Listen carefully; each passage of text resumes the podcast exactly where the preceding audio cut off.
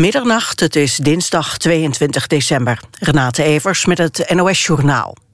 De zwarte doos van het Russische gevechtstoestel dat door Turkije is neergehaald, is te beschadigd om te worden uitgelezen, zegt het ministerie van Defensie in Rusland. Eind vorige maand haalde de Turkse luchtmacht het vliegtuig neer... omdat het in het Turkse luchtruim zou hebben gevlogen. Rusland wilde met de gegevens van de zwarte doos bewijzen... dat het vliegtuig nooit de Turkse grens is gepasseerd. De Russische onderzoekers hebben nu internationale hulp ingeroepen... om te proberen alsnog informatie uit de vluchtrecorder te halen. De aantrekkende woningmarkt brengt grote risico's met zich mee voor huizenkopers. Daarvoor waarschuwt de vereniging Eigen Huis. Kopers willen soms zo graag een bepaalde woning hebben... dat ze een bouwkundige keuring of voorbehoud van financiering achterwege laten. En daardoor kunnen ze in grote financiële problemen komen, zegt de vereniging. Goedkope luchtvaartmaatschappijen zijn steeds populairder. Steeds meer reizigers stappen aan boord bij prijsvechters zoals Transavia, EasyJet en Ryanair. Volgens het Centraal Bureau voor de Statistiek vloog vorig jaar ruim 33 procent van alle passagiers op de Nederlandse luchthavens met een budgetmaatschappij. En dat is dit jaar nog meer geworden. Hezbollah wil wraak nemen op Israël voor de dood van zijn commandant Samir Kantar. De Libanees kwam gisteren in Damascus om bij een raketaanval die vrijwel zeker het werk was van Israël. Na de begrafenis van Kantar zei Hezbollah-leider Nasrallah dat zijn beweging de moord zal vergelden. Gisteren kwamen in Israël al drie raketten neer die waren afgevuurd in Libanon en Israël schoot terug met granaten. Het weer op veel plaatsen regen, minima vannacht tussen 7 en 12 graden. Het waait flink uit het zuidwesten, met vooral op de Wadden kans op zware windstoten. Overdag geleidelijk droger, maar het blijft bewolkt en het wordt 12 tot 14 graden. Dit was het NOS Journaal. NPO Radio 1. VPRO. Nooit meer slapen.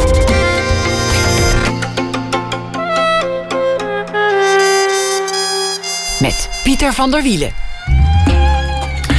Goedenacht en welkom bij Nooit meer slapen. Straks na één uur bespreekt Floortje Smit het filmjaar 2015. Het jaar waarin de vrouwen Hollywood bestormden.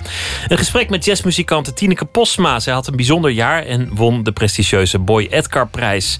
Maar we beginnen met Angelique Smijnk. Het eh, nieuwe proefboek is namelijk net verschenen. Dat ze heeft gemaakt samen met smaakexpert Peter Klossen. Een boek dat helemaal gaat over wat nou lekker is. Het gaat op eh, tamelijk diep wetenschappelijk niveau over smaken combinaties, gerechten en alles wat je daarover kunt weten. Angelique Schmeink is een van de weinige vrouwelijke topchefs van Nederland. Geboren in 1964. Ze groeide op in Huizen, vlakbij de Rijn en Arnhem. Huizen. Huizen moet je zeggen natuurlijk. Ja, ja Huizen is hier bij heel allemaal, uh, Heel goed. Allemaal uh, voor me. Deed koksopleiding, liep stage bij uh, verschillende drie-sterren-chefs in uh, Frankrijk. Onder meer Trois Gros in Rouen en bij L'Oasis vlakbij Nice aan de Côte d'Azur. En werd zelf uiteindelijk chef van de Kromme Dissel. En uh, kreeg jarenlang zelf een Michelinster. Werd getipt voor de tweede, maar voor die kwam hield ze ermee op en ging iets anders doen. Hele andere dingen. Ze maakte workshops, schreef verschillende boeken over smaak en smaakbeleving. En kookte op grote hoogte in een luchtballon. Doet ze nog steeds, kun je eten met, met uitzicht. Ze maakte ook uh, programma's op televisie. Eerst voor SBS en inmiddels voor 24 Kitchen. En uh, hier is dan het nieuwe proefboek. Angelique Smijk, hartelijk welkom. Dankjewel, Pieter. We gaan het vooral hebben over, over eten. Wat, wat zou je nou echt nooit eten? Wat, wat mensen wel gangbaar eten? Nooit. Um, nou, ik ben niet zo fan van, uh, van, van speklappen bijvoorbeeld. Dat zou ik niet eten, omdat ik zelf niet zo goed tegen vet kan. Maar um, nou, als ze heel mooi, lekker krokant uitgebakken zijn... Dan, uh, dan wil ik het nog wel wagen, maar ik zou dat niet zo snel eten. Dus je begint maar met principe, nooit en in, in, in 30 seconden heb je al, al spreekwoordelijk een speklap in je mond. Eigenlijk. Ja, precies. Dus het is eigenlijk niet zoveel dat je niet lust. Nee, de meeste ingrediënten die van goede kwaliteit zijn... Uh, die, die kan ik enorm waarderen. En vooral als het met heel veel liefde is bereid natuurlijk. Hoe was het, uh, het thuis? Want, want jouw vader was loodgieter. Ja. En um, eigenlijk zeiden ze tegen jou een beetje... nou, hou het een beetje praktisch. Doe maar iets waar je geld mee gaat verdienen. Wat, wat werd er thuis gegeten? Nou, ik heb eh, vier broers, uh, groot gezin. Dus we zaten met z'n zeven en zaten we aan tafel. Uh, en dat was altijd genieten van, uh, van vers, vers van het land. Ehm, de, de, heerlijke sperzieboontjes die dan wel eens aan de, de deurknop thuis hingen. Die dan weer iemand uit de buurt van, van, van zijn tuin kwam brengen. Dat zijn leuke, mooie herinneringen. Dus vooral vers eten en lekker. samen eten. en we stonden op tafel, de Hollandse pot kapot. Um, andijvie-stampot, gehaktballetje, Ja, zeker. Ja, maar ook uh, gestoofde rode kool of andijvie-stampot. En mijn moeder maakt nog steeds de allerlekkerste boerenkool... en uh, tomatensoep met balletjes... waar we allemaal nog uh, heel erg gek op zijn.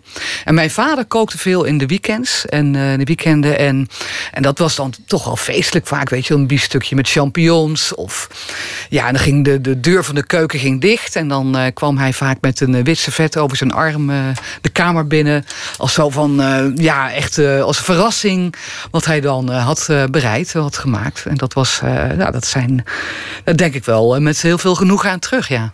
Je hebt meegedraaid in, in de, de absolute eerste divisie van, van culinair Europa. In drie sterren gerechten waar, waar niks te dol is en niks chic genoeg. Ja. En toch ben je het niet ontgroeid. Die gehaktbal van je ouders, die vind je nog steeds lekker. Ja, maar een goede gehaktbal die, uh, kan voor mij ook wel drie sterren hebben hoor. Kijk, als het gehakt uh, van een prachtig mooie, uh, puur eerlijk stuk vlees is gedraaid. En, en, die gehaktbal die klopt helemaal. Die is lekker sappig. En um, ja, die, die heeft een goede vleessmaak. Is hartig, mooi op smaak. Precies goed gebakken. Ja, dan is het gewoon een topbal hè. en dat, ja, dat kan ik enorm waarderen hoor. Hoe, is het gekomen? Want um, je, je groeide daarop. Je vader was loodgieter. Op een gegeven moment moet je iets in je leven. Je deed, je deed MAVO, maar je had um, toch wel meer talenten dan, dan de meeste. Maar je, je wist het niet zo goed. Hoe kwam je achter het fornuis terecht? Nou, ik denk sowieso als je rond 15, 16, hè, dan ben je een beetje misschien als kind een beetje richting wat je wil gaan doen. Maar um, kijk, ik voelde wel heel veel om um, iets met creativiteit te doen. Ik voelde expressie. Hè. Ik denk van, nou, ik zou naar de muziekschool willen. Ik speelde in die tijd ook wel uh, gitaar. Um, nog of steeds wel, toch? Ja, nog steeds, ja. Uh, toneelschool en dan ga je een beetje weg fantaseren naar een kunstacademie. Maar in die tijd uh, was dat niet zo heel gewoon. Hè? Dan zei je van, nou, goh, het is misschien beter als je echt een vak gaat leren, een ambacht. Dan kun je later uh, beter geld mee verdienen. Dat was in die tijd toch meer het verhaal. Dus ik dacht van, nou ja, ik hou van lekker eten. En uh, dus dat werd uh, de kokschool.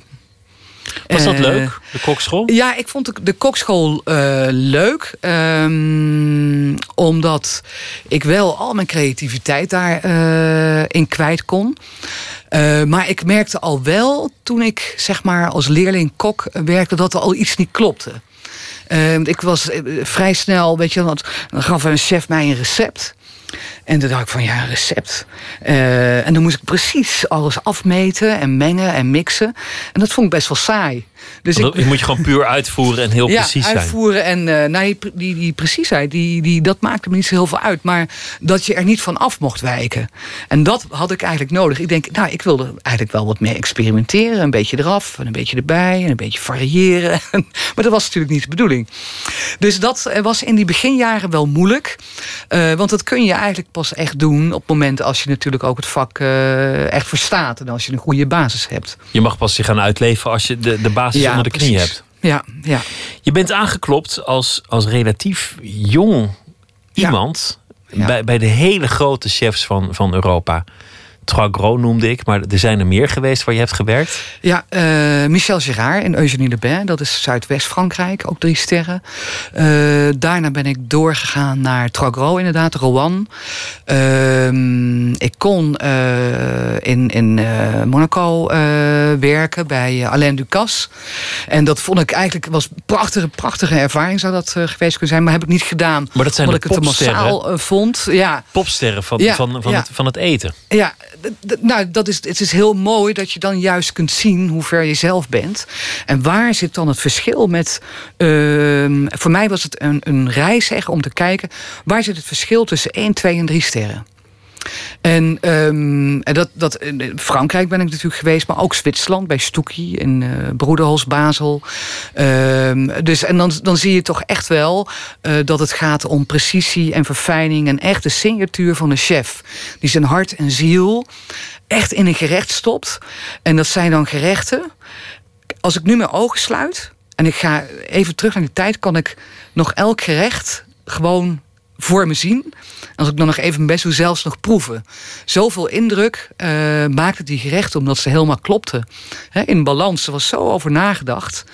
En dat, ja, dat is waar, waar het vak uh, mij ook om gaat. Want op papier is het geloof ik één ster. Als je er toch bent, moet je daar gaan eten. Twee sterren mag je voor omrijden. En drie sterren, dat is het doel van de reis op zich. Ja, precies. Ja, zo wordt het in de Michelin-gids uh, uitgelegd. Ja. Maar dan kom je daar als, als Nederlands meisje. Nou kan ik me voorstellen dat die Fransen denken van Nederland, waar ligt het? Wat kom je doen? Je bent heel erg jong. Dat gebeurde ook, ja. En dan kom je bij zo'n bij zo'n chef. Hoe, hoe gaat dat? Hoe, hoe kwam je daar binnen? Um, nou, bij een aantal chefs uh, heb ik uh, van tevoren geschreven. Want ik, ik, had een start nodig hè, om, om toch ergens uh, te kunnen beginnen. Hè, zodat ik ook op mijn cv kon zeggen van... nou, maar ik heb, ben dan wel bij Tragro geweest en bij die en bij die. En daarna ben ik gewoon zelf op avontuur gegaan. Toen dacht ik van nou, dit lijkt me wel een geweldig mooi restaurant. Hè, veel over gelezen natuurlijk. En dan stond ik eigenlijk gewoon aan de achterdeur na de lunch. Of ik de chef mocht uh, spreken. En dan uh, in mijn allerbeste Frans. en met al mijn charmes in de strijd. Uh, lukte me dat altijd. En zo kwam ik binnen. En dan nou, bij de een bleef ik wat langer. En bij de ander weer wat korter. Afhankelijk van hoe het was. Maar ehm, ja, dat was een prachtig avontuur. Daar heb maar, ik wel het meest in, geleerd, moet ik zeggen. Mocht je dan in het begin alleen maar uien snipperen? Of, of kreeg je wel meteen verantwoordelijkheid? Ja, nou, op een gegeven moment zien ze snel genoeg uh, wat je in je vingers hebt. Um, ik, kan me herinneren bij Tragro. Uh, daar was de eerste, de eerste dag dat ik daar was... Uh, gaf hij mij voor de lunch meteen 75 duiven. En ja, 75 duivenbraden hè, in een oven die je niet kent voor een lunch. En dat was gewoon de, de ultieme test. Uh, nou ja, en als je dat dan goed uh, had afgelegd, uh, er werd natuurlijk wel in de gaten gehouden. Maar op het moment dacht ik van 75 duiven, die moet ik nu dus gaan braden. En die moeten allemaal, stuk voor stuk, moeten die een perfecte gaarheid, een perfecte cuisson hebben. Er zijn weinig vogels die zo goor kunnen worden als je het niet precies goed doet als de duif. Ja, maar dat is wel met elk stukje vlees. Zoals je eh, vlees te ver doorbakt. Hè? Maar zeker ook wel bij gevogelte en bij eenden of bij duiven. Uh, maar ook wel, kijk, een kip die je te ver doorbakt... is op een gegeven moment ook niet uh, lekker als die droog is. Is een, nou, is geen blije kip meer, laat ik zo zeggen. Hè? Maar uh, dat vind ik, met oprecht vind ik dat heel erg, hè, als dat gebeurt. Dat is, dat is want dat is leven wat, uh, wat je dan in één keer, um, zeg maar, toch wel hebt verpest. He, want een, een, duif heeft uh, ook uh, een aantal uh, maanden geleefd. maar goed, dus die duif, maar dat lukte uiteindelijk. Dus ik heb daar een geweldige tijd gehad. Mijn ja. beeld van, van werken op hoog niveau in een keuken... Dat is, dat is mede gebaseerd ja. op, op een, een, man die er beroemd mee is geworden, Gordon Ramsay. We gaan, we gaan luisteren naar een paar van zijn beroemde uitbarstingen. I hope you're fucking joking. Hello? What's this? I'm trying Get back on your section! This is fucking painful! Listen, don't fucking start showing your fat mouth at me. Why are you putting fucking fish stock on a fucking risotto? Then you want to open your fat fucking mouth. Get it off! Don't fucking shout at me. Because that is fucking embarrassing. And we are so far in the shit, it's incredible. We are so fucked, it's unbelievable. Move your fat ass okay. and read it yourself. Shut the fuck up, because you might not be so rude. Yes, now, would you like me to fucking email that to your Blackberry? Move your ass! Yes, buy a restaurant, put one table in there. Any more than that, you'd be fucked. All I want is a fucking chicken and a duck! Ja, met excuses voor de schuttingtaal. Maar ja, als je deze man wil censureren, dan, dan hou je alleen maar pieptonen over. Dus uh, dat, dat moest eventjes. Is het echt zo erg? Heb je, dit soort tafereelen meegemaakt op dat niveau? Ik heb het in het verleden wel meegemaakt. Ja. Uh, niet in Nederland, wel in, in, in Frankrijk, uh, onder meer bij een restaurant. En, en daar ging het nou niet zo wild en niet zo veel achter elkaar. Maar daar gebeurde het wel. Het was een vrij opgewonden chef, opgewonden standje. En bij het minste of geringste beetje spanning of beetje stress... nou, dan sloeg hij echt helemaal op tilt. Dat was echt verschrikkelijk, was dat. Want, want de, de drang om de beste te zijn is gigantisch. De tijd waarin het moet gebeuren is vrij kort. En het legt natuurlijk druk op, op iedereen als er drie sterren moeten worden bewaakt. Ja, maar toch heeft alles te maken met organisatie. Uh, als je de keuken niet goed uh, hebt georganiseerd, uh, dan ontstaat er spanning. Kijk, en een beetje spanning heb je nodig tijdens dat de gerechten door moeten. Dan is iedereen die staat, dan is er die hiërarchie ook nodig, weet je wel. En dan, dat weet iedereen ook. Kijk, en daarna ben je weer relaxed met elkaar en bespreek je van, goh, had iets anders of beter gekund.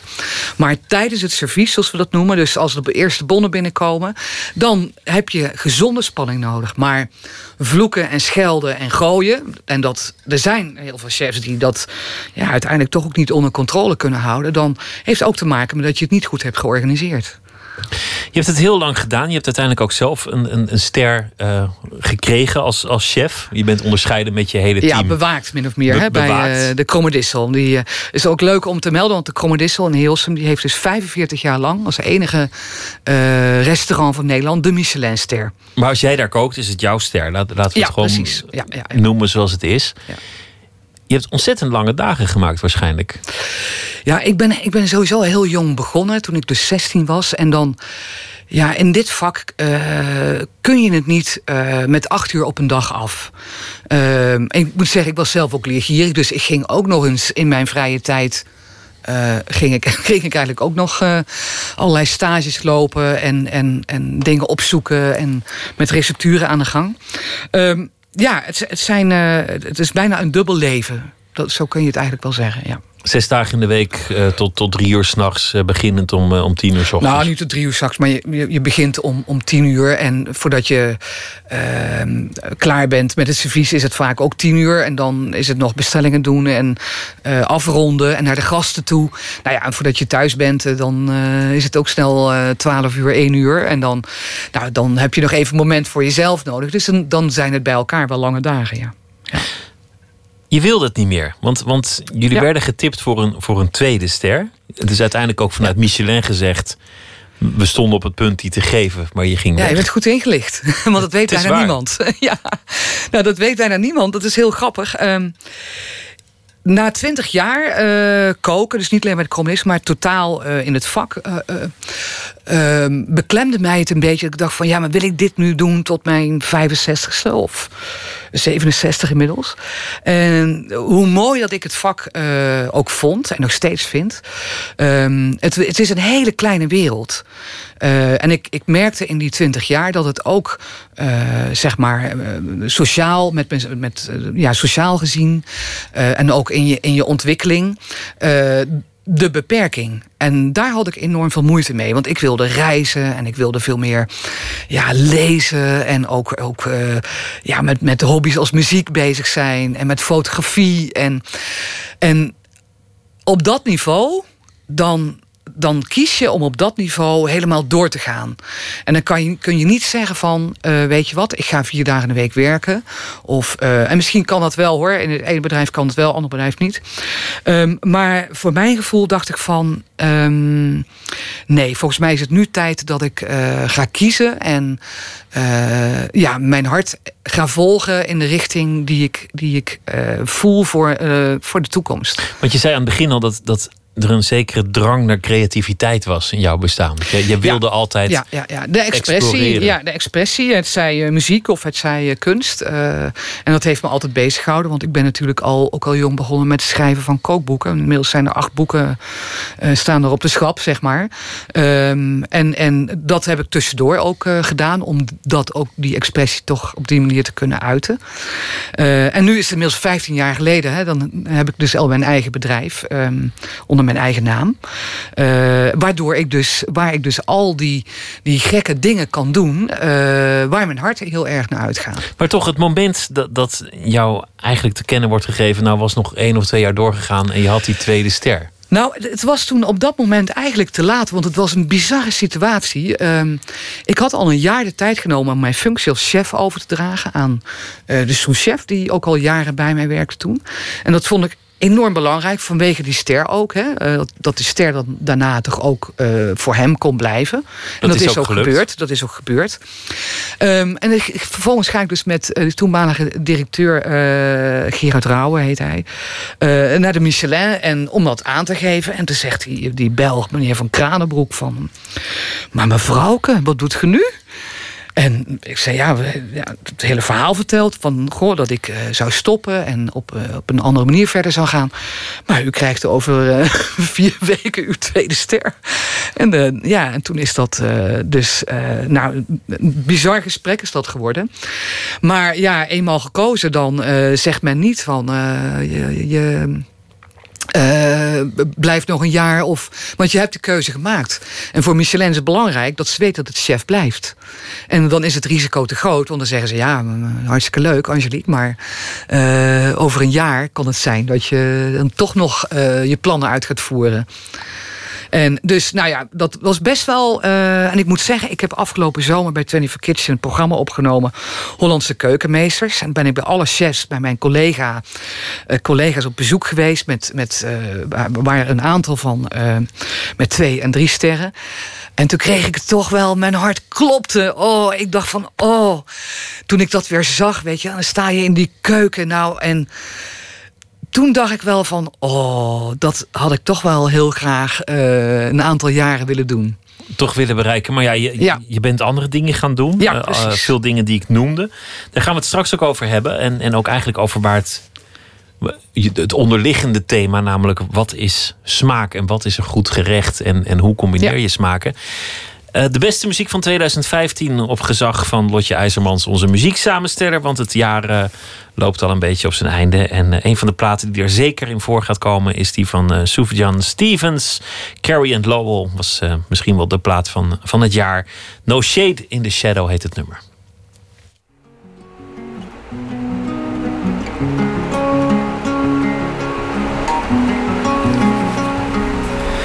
Now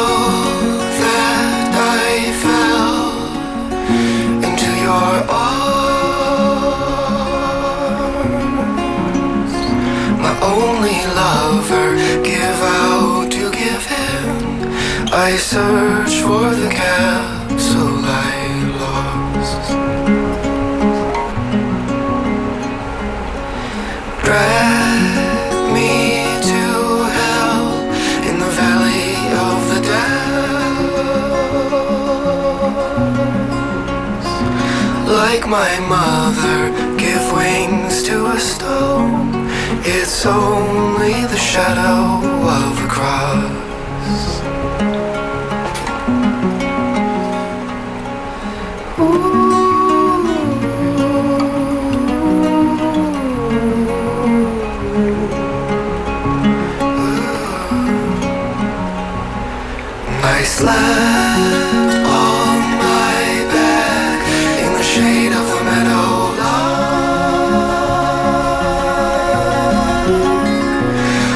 Like a champion, get drunk to get laid.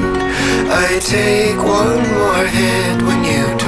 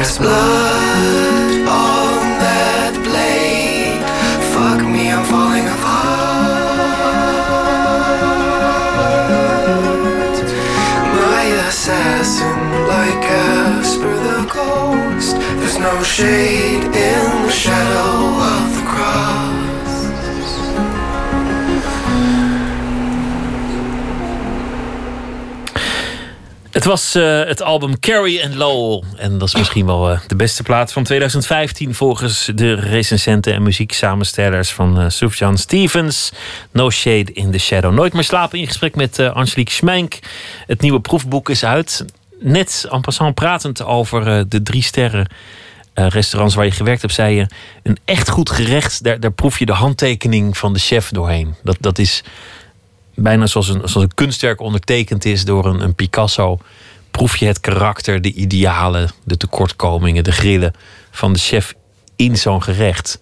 Ja, dat, gaat dan echt over dat, dat drie sterren werk. Maar, maar wat maakt een gerecht nou eigenlijk goed? Ja, dat wil niet per se alleen zeggen voor drie sterren hoor. Uh, ook een, een, een, chef die geen ster heeft, kan natuurlijk een geweldig gerecht in balans uh, um, neerzetten. Maar de eigenheid en de eigenzinnigheid uh, dat kenmerkt als eerste ook een goed gerecht. Maar een goed gerecht begint natuurlijk bij de allerbeste ingrediënten. Uh, de beste kwaliteit van het seizoen. Uh, dat, dat is de allerbelangrijkste start. Uh, en, en daarna, uh, je begint te kijken als je denkt bijvoorbeeld aan een smaakprofiel. wat ga je met een hoofdingrediënt doen? Stel, we nemen een ehm, nou, laten we een winterwortel nemen. Hè? Ja, ik heb je vorige, vorige, week ben ik langs geweest in het theater. Daar, daar deed je een, een, voorstelling in Rotterdam.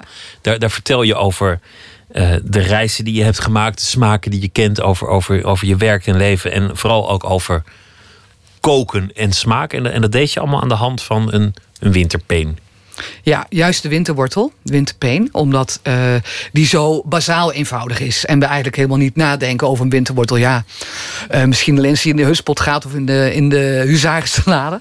Maar kijk, stel die uh, winterwortel. Hè, en dan probeer je voor te stellen, die gaat in de oven. en dan poft hij helemaal in zijn eigen sap gaar. En dat, dat, dat zoet van die winterpeen, dat natuurlijke zoet, dat gaat karamelliseren. Dus je krijgt een wortel die in en in zoet is. Met een hele mooie gladde structuur. Dat noem ik dan al een smaakprofiel. Want eh, het begin van combineren is... Um, als ik met een ingrediënt iets ga doen... een rauwe winterwortel combineert met iets anders beter... dan met een winterwortel die of uh, gekarameliseerd... of gebakken of geroosterd of gekookt, gekookt is. Hè. Dus daar begint het dan mee. Wat ga je met een ingrediënt doen? Um, maar makkelijker eigenlijk om uit te leggen is... Want anders wordt het een heel ingewikkeld verhaal. Want ik kan me voorstellen dat iedereen wil weten van... wat maakt nou een gerecht tot een succes? Nu heeft Peter Klossen ook in het boek onderzoek gedaan... naar de succesfactoren van een gerecht. En eigenlijk kun je die loslaten... als je aan een kroket denkt. Een kroket, gewoon zo'n zo zo ding, een ding kroket, maar wel, ja. nou, wel een goede kroket. We weten hopelijk allemaal wel...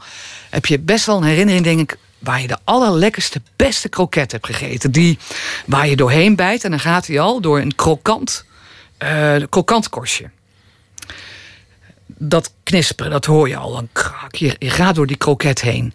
Dan kom je die warmte tegen van een hele hartige vulling.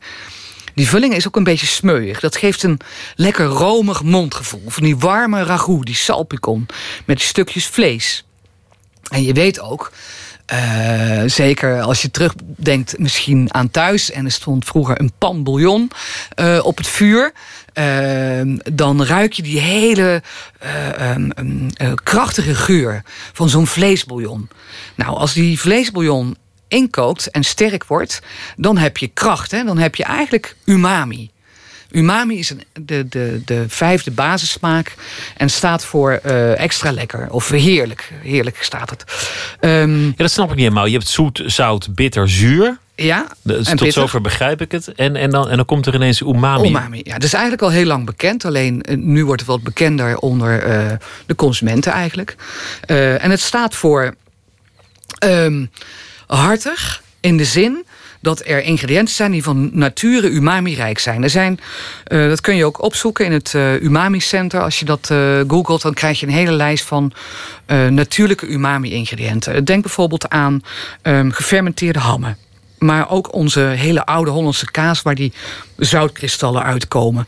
Dat proef je, dat, dat doet wat in je mond. Olijven, gedroogde paddenstoelen, eh, goed gerijpte sojasaus. Maar ook eh, gewoon rauwe tomaat. En ook tomatenketchup. Uh, vissaus. Dus heel veel gefermenteerde producten, gerookte producten en gedroogde producten. Die ook een hoge, vrij hoge extractiewaarde hebben. Um, dat is heel mondvullend. Dat is meteen ook het succes van de Italiaanse keuken. Italiaanse keuken, denk maar aan tomaat, gedroogde paddenstoelen, olijven, anchovies, sardines, parmezaanse kaas. Uh, als je dat al op één bord doet, nou, dan heb je een explosie van smaken in je mond. Dus elk gerecht heeft eigenlijk iets van umami nodig. Dus een extra hartige smaak die het gerecht helemaal optilt.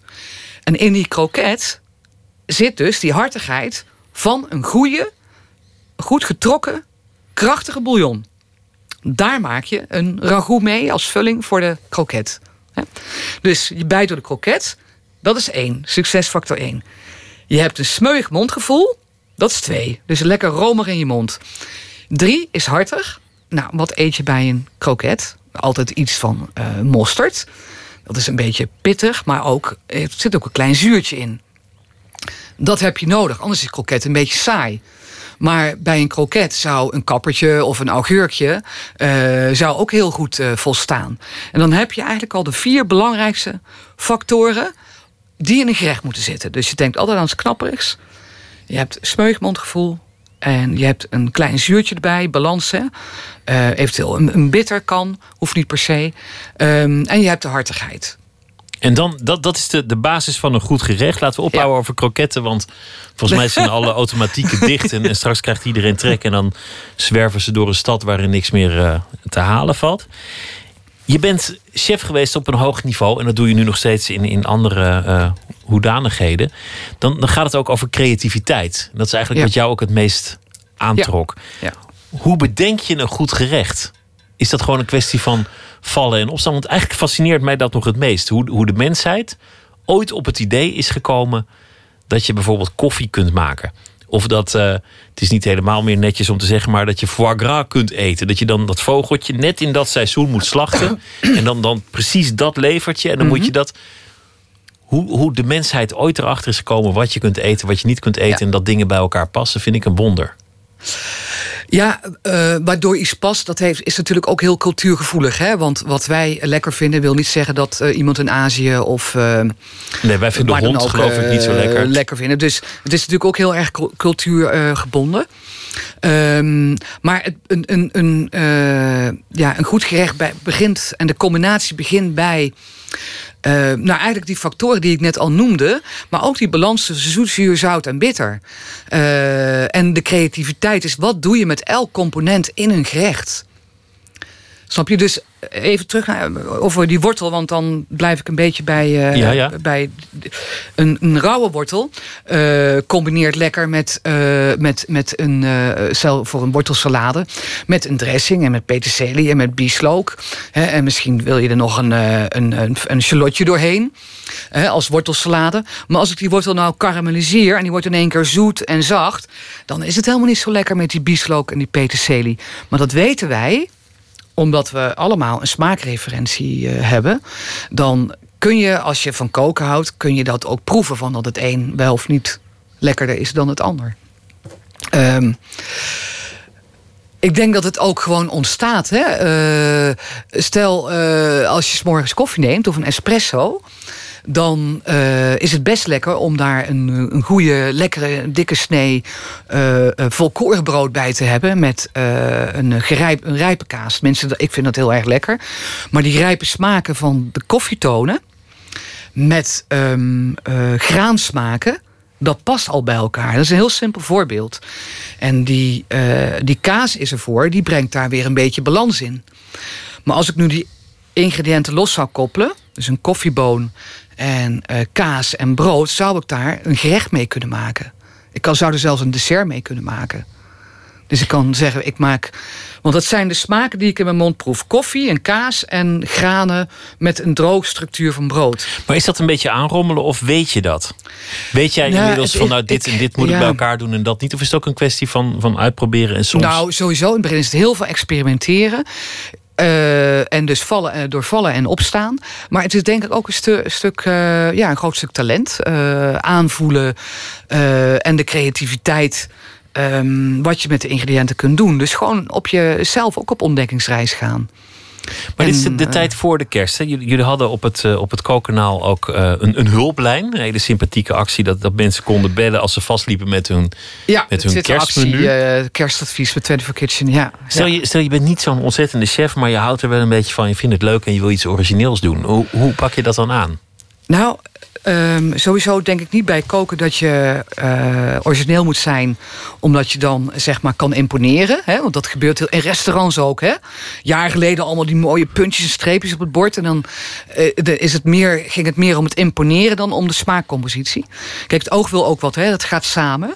Um, maar als je voor thuis uh, een, een, met kerst wil je lekker eten, niet te zwaar. Waar het over het algemeen, ga ik toch zeggen, fout gaat, is dat we niet de kunst van het weglaten verstaan. Uh, weglaten, ja, weglaten gaat tegen, onze natuurlijke, gaat tegen ons natuurlijk gevoel in. Wij zeggen eerder van, nou laten we nog iets toevoegen, leuke plakkeradijs. En dan doen we er nog een, uh, nou, nog een ander sausje bij. En het moet nog een beetje kleur bij. En vervolgens zijn we helemaal weg van de essentie van de smaak. Van de, van de karakters van de ingrediënten die op het bord liggen. Dus de, de essentie is de kunst van het weglaten. Uh, laat uh, ingrediënten die je gebruikt, laat die in zijn waarde. Ga er niet te veel mee doen, niet te veel ingewikkelde dingen mee doen, maar laat het gewoon puur. Stel je hebt prachtig mooie, tegenwoordig heb je mooie Hollandse garnaaltjes, ook uh, handgepeld, gewoon hier in Nederland. Voor mij, weet je al, maak er een goede cocktailsaus bij. Met wat knapperig slahard. Uh, en dan heb je een geweldige garnalencocktail. Die je misschien met een geconfijt tomaatje als extra toevoeging op een uh, feestelijke manier presenteer. Dan heb je ook een hele feestelijke start van een kerstmenu. Snap je? Of maak een knapperige salade met een heel mooi krokant gebakken visje... met een beetje een crumble uh, en wat mosseltjes eronder. Uh, en een, een, een goede uh, dressing waarbij je bijvoorbeeld... denk even aan een, een sinaasappelmayonaise. He, dus je pakt... je kan het met... je kunt je eigen mayonaise maken... maar er zijn natuurlijk ook hele goede mayonaise te koop. Je doet daar wat zure room tegenaan... en een klein beetje rasp van sinaasappel. Dat is een accent. Dat kan nooit misgaan. Met kerst moet je vooral maar niet gaan experimenteren. Maar wat je eigenlijk zegt, neem, begin met één ding. In, in, in jouw geval is het dan de wortel. En dan ja. denk je na van nou, wat past er bij wortel? Dan kan je gewoon afstrepen van nou ja, wat, wat is lekker met wortel? Uh, um, sla is lekker met, met wortel. Of, uh... Ja, afhankelijk van wat je met die wortel gaat doen. Maar... En, en van daaruit kan ja. je dan dingen gaan ja, ga, ga, kijken wat, um, uh, wat is je favoriete ingrediënt. Dat kan een vis of vlees of gevogelte zijn. Of misschien wil je bij groente beginnen. En dan graaf je eigenlijk in je herinneringen... wat zijn mijn favori favoriete ingrediënten bij dat gekozen ingrediënt... waar ik een voorgerecht of hoofdgerecht of dessert mee wil maken. Um, dat is eigenlijk culinair mindmappen, wat ik in mijn boeken Smaakvrienden doe. Dan, je pakt uh, voor een mindmap pak je gewoon een vel papier. Daar zet je alle ingrediënten uh, rondomheen die je uh, aanspreken. En, en dan mix en match je vanzelf met de ingrediënten die jouw favoriet zijn. Je zou het ook als een, een blauwdruk kunnen zien voor elke vorm van creativiteit. Ook als het helemaal ja, niet over eten gaat. Ja, zeker. Ja. Jij doet het ook wel eens, want je geeft ook wel eens lezingen in bedrijven als chef-kok over, over iets wat helemaal niet je vak is, maar dan gebruik je je ervaringen uit de keuken of voorbeelden ja. van gerechten ja. voor, voor je een heel ander soort bedrijf zou moeten, ja. moeten leiden. En dus wat ik eigenlijk doe is, uh, ik maak inspiratie uh, transparant door mensen mee op avontuur te nemen. En eten verbindt en eten maakt ook emoties los. Uh, dus het is een hele makkelijke en fijne tool om, uh, ja, om, om, om mensen mee op avontuur te nemen. Om uh, de, de creativiteit even wakker te schudden. Want de creativiteit zit in iedereen. Alleen we moeten het, ja, soms moet het even getriggerd worden. En, en dat is ja, ontzettend fijn om te doen. We gaan luisteren naar uh, nog zo'n album uh, uit 2015 van Janne Schra. Uh, althans, een nummer van het album. Little Bamboo heet dat.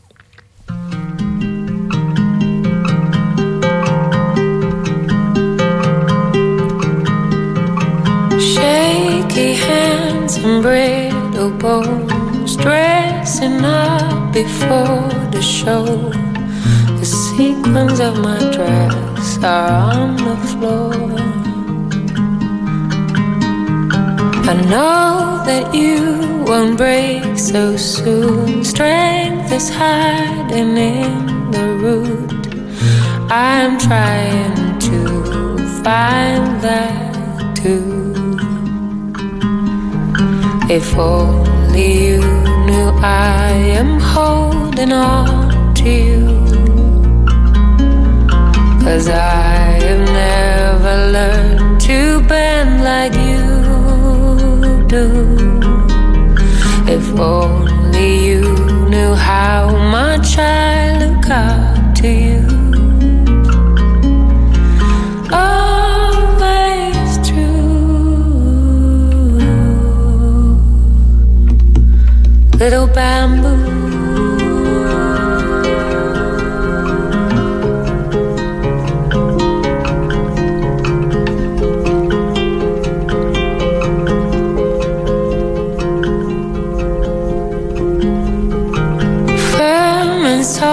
Solid, safe and sound, standing steadily on the ground.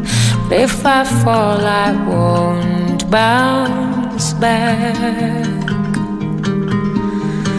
I know that I'll break someday. Strength is something I portray. I will never show my cracks. If only you knew I am holding on to you. Cause I have never learned to bend like you do. If only you knew how much I look up to you.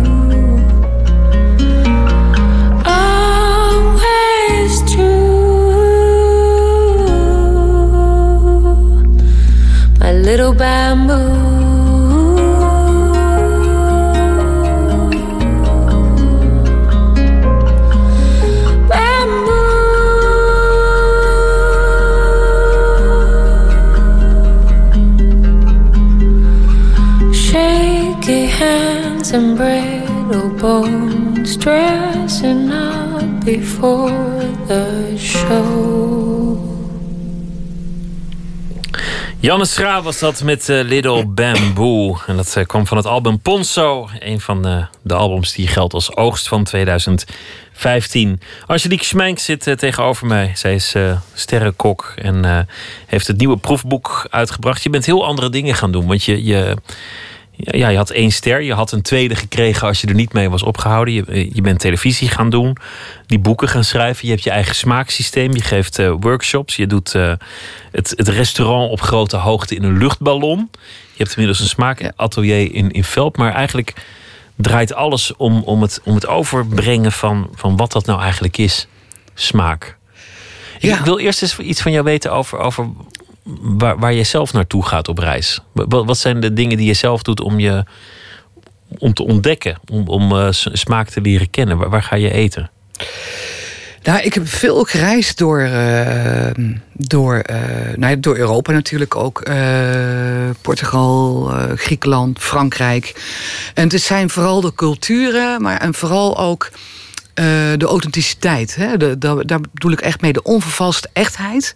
Die je proeft in eh, eh, gerechten en recepten die niet per se in hele hippe restaurants zijn, maar juist door, ehm, door de oudere chefs of door de, de, de mama's uit de Italiaanse keuken, die, eh, ja, weet je, die, die, die, die nog de geheimen kunnen vertellen.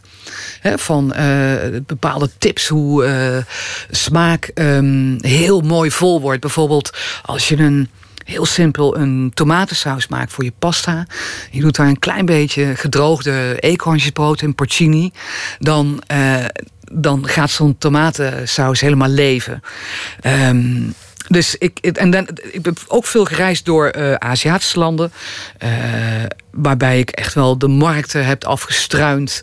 Om te kijken naar producten. En eh, ja, veel, ook de streetfood, de, de goede streetfood heb kunnen proeven en geanalyseerd. En ja, het is eh, wel een eh, mooie ontdekkingsreis. Maar dan, dan ga je dus nadrukkelijk niet naar, naar de chique restaurants als die waar je zelf vandaan kwam. Maar dan ga je eigenlijk veel meer naar Ja. Nou ja, straatvoer, eh, ehm, oma's met een schort. Of eigenlijk, eigenlijk Ja. meer de, de volkscultuur waar je naar op zoek bent. Ja, ja omdat ik ook echt vind dat, daar, dat, dat het daar begint.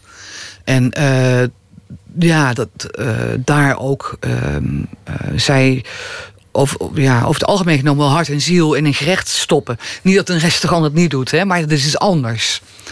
Eh, en ik heb daar ja, wat meer gevoel bij eh, om dat eerste onderzoek. En tuurlijk ben ik ook wel bij eh, collega's bezig eten. En dan ga ik nog steeds bij collega's eten. En dan vind ik het heerlijk om ehm, eh, verwonderd te raken door bepaalde composities. Ehm, eh, en dat, ja, dat, dat, dat gebeurt, eh, dat gaat mijn hele leven nog door, denk ik. Ben je erachter gekomen wat iemand nou een hele goede chef maakt? Wat, wat is het talent dat je in de eerste plaats moet hebben? Nou, het is het talent in ieder geval om eh, dicht bij jezelf te blijven. Dat is het aller, aller, allerbelangrijkste. Ehm, eh, goed te kijken naar... ehm, eh, ja, te luisteren naar je hart. Hè, naar die kunstzinnigheid die je dan op het bord wil doen. Maar voor mij is koken kunst geworden. Maar voordat het kunst mag eh, heten, moet je eerst helemaal het ambacht eh, verstaan. Dus eh, van, van A tot Z.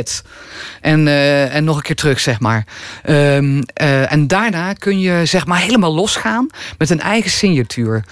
En, en, en een stuk lef is enorm belangrijk. Dus van de gebaande paden af durven gaan. En wat jij voelt in kunstzinnigheid op het bord. En dat zie je gelukkig heel veel ook nu bij eh, jonge chefs. Hè, die gewoon kiezen van dit is mijn richting, dit is mijn stijl. Die daar heel bewust voor gaan. En ik, ben bijvoorbeeld afgelopen zaterdag in het Rijks eh, gegeten. En dat is zo'n mooie eigen stijl. Zo puur en ehm, ja, hoe jong de chef ook is, Joris Beidendijk. Zo prachtige signatuur heeft hij op het bord met al zijn gerechten. Dat is echt waanzinnig. Het mooie is, dat, dat vind, ik, vind ik leuk in, in, in zowel sport, kunst als, als met, met eh, koks. Dat je vol, volslagen compromisloos moet zijn. Dat, dat je werkelijk alles overboord moet zetten. Niks doet ertoe als het maar leidt tot het aller, allerbeste Ja, ja, ja. gerecht. Dus Ja, je, je ja, moet ja. dat ene kruid, nou ja, daar mag je Ja. 30 kilometer voor mag omfietsen. nooit en te nemen, als je, niet, als je niet tevreden bent over een gerecht, hoe klein het onderdeel ook is, nooit, dan is het nog niet klaar. Dan mag het nooit naar de gasten toe. Eh, dus dus je, je, je, je kunt je niet permitteren om een fout te maken. Dat, zo heb ik het altijd gedaan. Ik was vaak nachten bezig op zoek vaak naar dat ene accent. Waardoor dat gerecht juist tijdloos wordt of s- nog spraakmakender. Zodat ik zeker wist dat die gast dat gerecht nooit zou vergeten. Maar dat lijkt me ook pijnlijk bijna. Dat, dat je denkt, nou, ik, ik heb het bijna, maar ik mis nog iets, ik mis nog iets, ik weet het niet. Oh, dat kan zo pijnlijk zijn. en je moet Ja. dat menu veranderen. En, en die mensen die hebben al Ja, ja, ja. gereserveerd. Ja, nou ja, je verandert pas iets. eh, en dat, dat, de ene keer is een gerecht ontstaat, kan ontstaan in een uur of misschien wel een half uur tijd. En een andere, andere keer wil je een, eh, eh, met, met een gerecht ben je bezig met een aantal ingrediënten die je per se bij elkaar wil brengen. En dat is zo'n drang. En dan kun je maanden mee bezig zijn. Maar je voelt dat het ergens naartoe gaat. Dus je kunt het ook niet stoppen. En je weet nog niet wat het is. En dat zorgt voor een enorme adrenaline. Gedurende vaak ook een hele lange tijd. En dan in één keer, dan kan dat gerecht er zijn. Nou, en dan, dan heb je echt een enorme opwinning, enorme euforie. Moet je wel eens huilen van, van eten? Ja, ik heb, eh, ik heb zeker wel eens eh, echt met tranen in de ogen gehad. Ook van een gerecht. Dat, dan dat ook nog zo boven mijn verwachting eh, was getroffen. En ja, dat, daar krijg je gewoon koude rillingen van. Ja. Kun je je klanten haten? Eh, en de horeca noemt het altijd gasten. Ja, ja? Sorry, Pieter. Gasten? Maar, want je Eh, werkt nee, nee, zo nee, nee, hard, nou, je werkt zo eh, hard voor zo'n gerecht. Je wil dat het goed is. En, en, en dan komen er twee blasé zakenmannen met een 7-upje dat naar binnen schrokken. Eh, ja, nou ja, dat, dat, eh, dat gebeurt wel eens.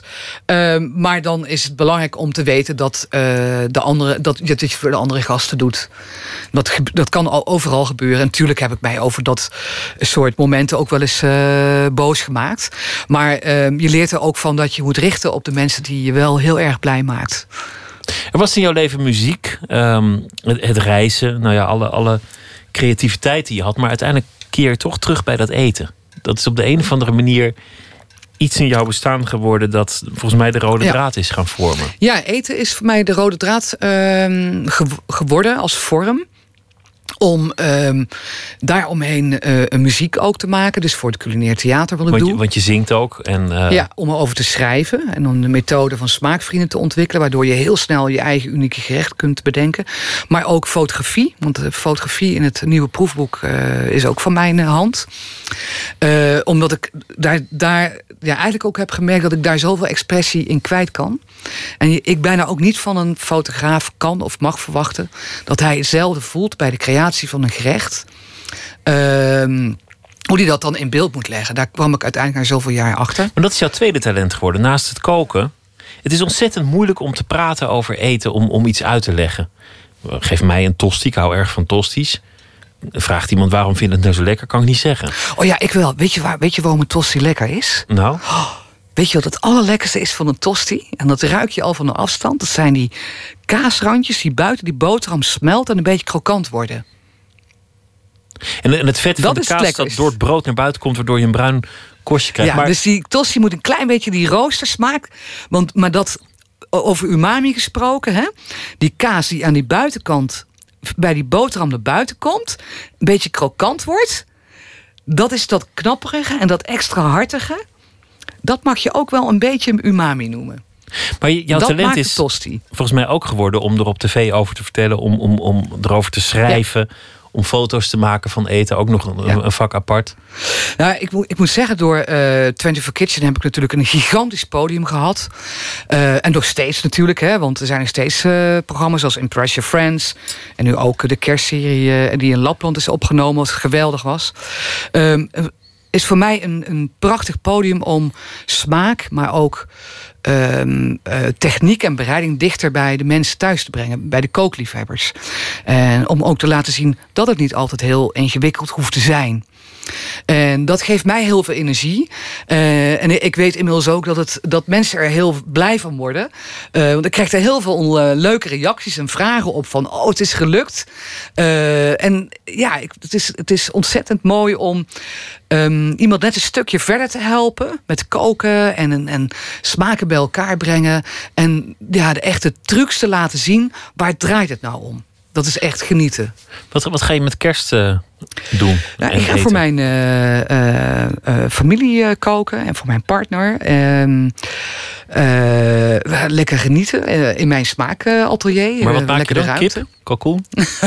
nee, um, beginnen met een, een, een, gebakken visje met een lekkere crumble. Uh, van, van kruim uh, bovenop met kruiden. met krokante slagert. daarna gaan we door naar de wildstoof. Met heel klassiek stoofpeertjes en spruitkooltjes. En dan een warme chocoladetartelet. En ja, smiddags hebben we nog allerlei kleine gerechtjes. En, en de beroemde soep van mijn moeder natuurlijk. Want die mag nooit met kerst ontbreken. Tomatensoep met balletjes. het is het allerlekkerste die er is. Ik wens je heel veel plezier en dank dat je te gast wilde zijn. Het uh, boek heet Het Nieuwe Proefboek. Geschreven door Peter Klossen en uh, Angelique Smijnk. Dank Dankjewel, wel. Pieter. Het was erg leuk.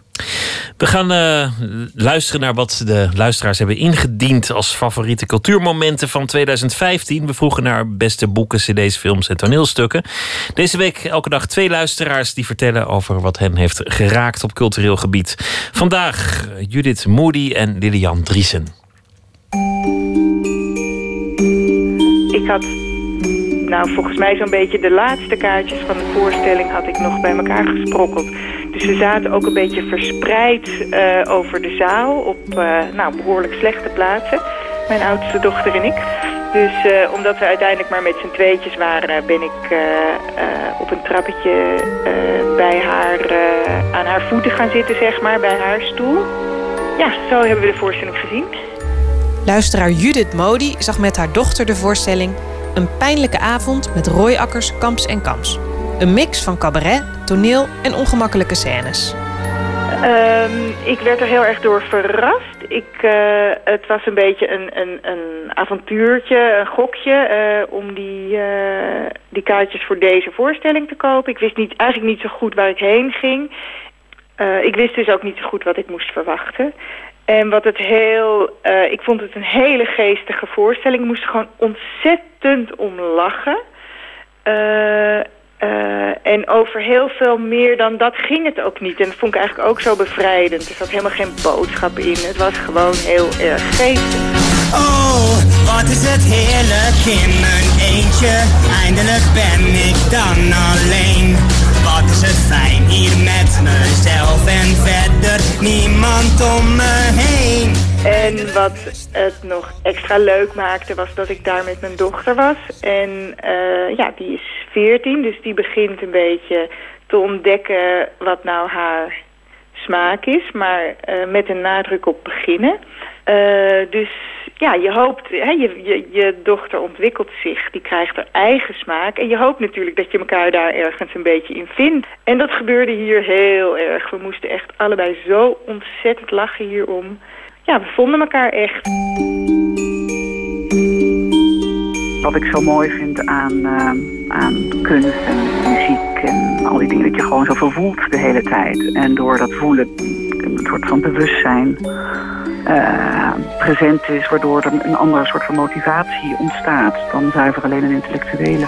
Luisteraar Lilian Driessen zag de dansvoorstelling School of Thought van het Nederlands Danstheater. Een intieme voorstelling die je meeneemt in een achtbaan van emoties. Het sprak me aan omdat ik dacht, omdat we eromheen zaten en dat we eigenlijk zelf bijna op het podium zaten waar ze dansten. Dus ik vond de, het idee van de nabijheid heel mooi. En wat ik altijd zo mooi vind aan het Nederlands Danstheater al jaren, want ik volg ze al actief vanaf mijn 14 of mijn 15e. En ik heb nu een aantal jaren hun wat minder gevolgd, maar ik dacht ik moet weer terug. Maar wat me altijd opviel specifiek aan hun was dat de man-vrouw ehm, eh, dynamiek eh, zo heel dicht, ja, het doen niet voor elkaar ontnart. Dus, en toch is het vrouw een vrouwenlichaam en een man een mannenlichaam.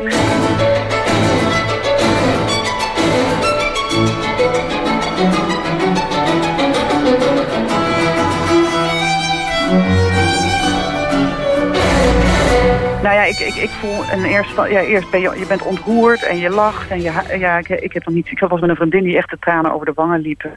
Het was, mij was het alleen maar een geluksgevoel weer. Uh, omdat ik naar zoiets zit te kijken en dan denk ik, jezus, als we, als we, ja, ik heb, ja, zeker met alles wat er dit jaar is gebeurd, zeg maar, in, in de wereld en met mezelf. En dan zie ik zoiets, denk ik, kijk, het kan, alles kan. Je kan gewoon zoveel dingen maken en doen en samen zijn en samen bewegen. En ik denk, ja, ik word meteen ook heel rustig. Ik word, ben heel blij, maar ook heel rustig dat, uh, dat dit dan bestaat en dat dat er is. En dat ik er deel van heb mogen zijn. En uh, ja...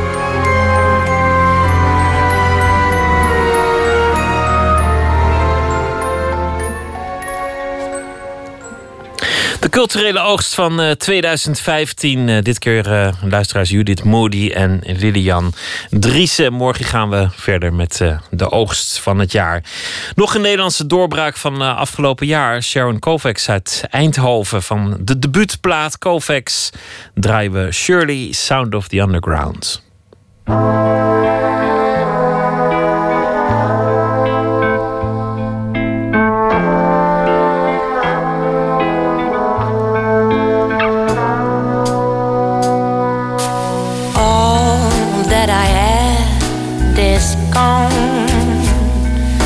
The sad songs know how I feel. Your kind of love was never enough to brighten a melody. All that I have is gone. Pack my bags and just disappear. And I search for the street where we used to meet to find you again, my dear. There's somebody who'll be there as I break, be the blood in my veins as I sing.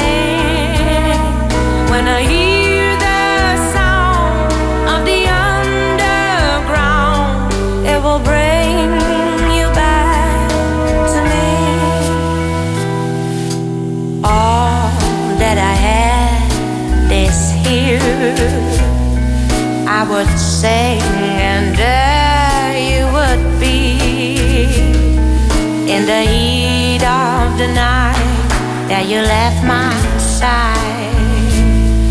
Now London has started to freeze.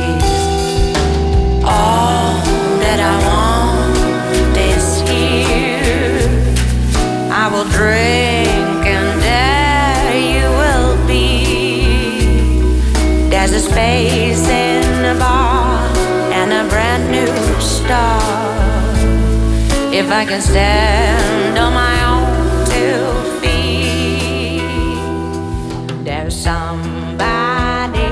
Kovacs, Shirley Sound of the Underground. Zometeen gaan we het hebben over jazz met eh, saxofonist Tineke Posma. De beste films van 2015. En een kerstverhaal gelezen door acteur Cas en Klaar. Twitter, het VPRO NMS. En u kunt ons ook eh, volgen via Facebook.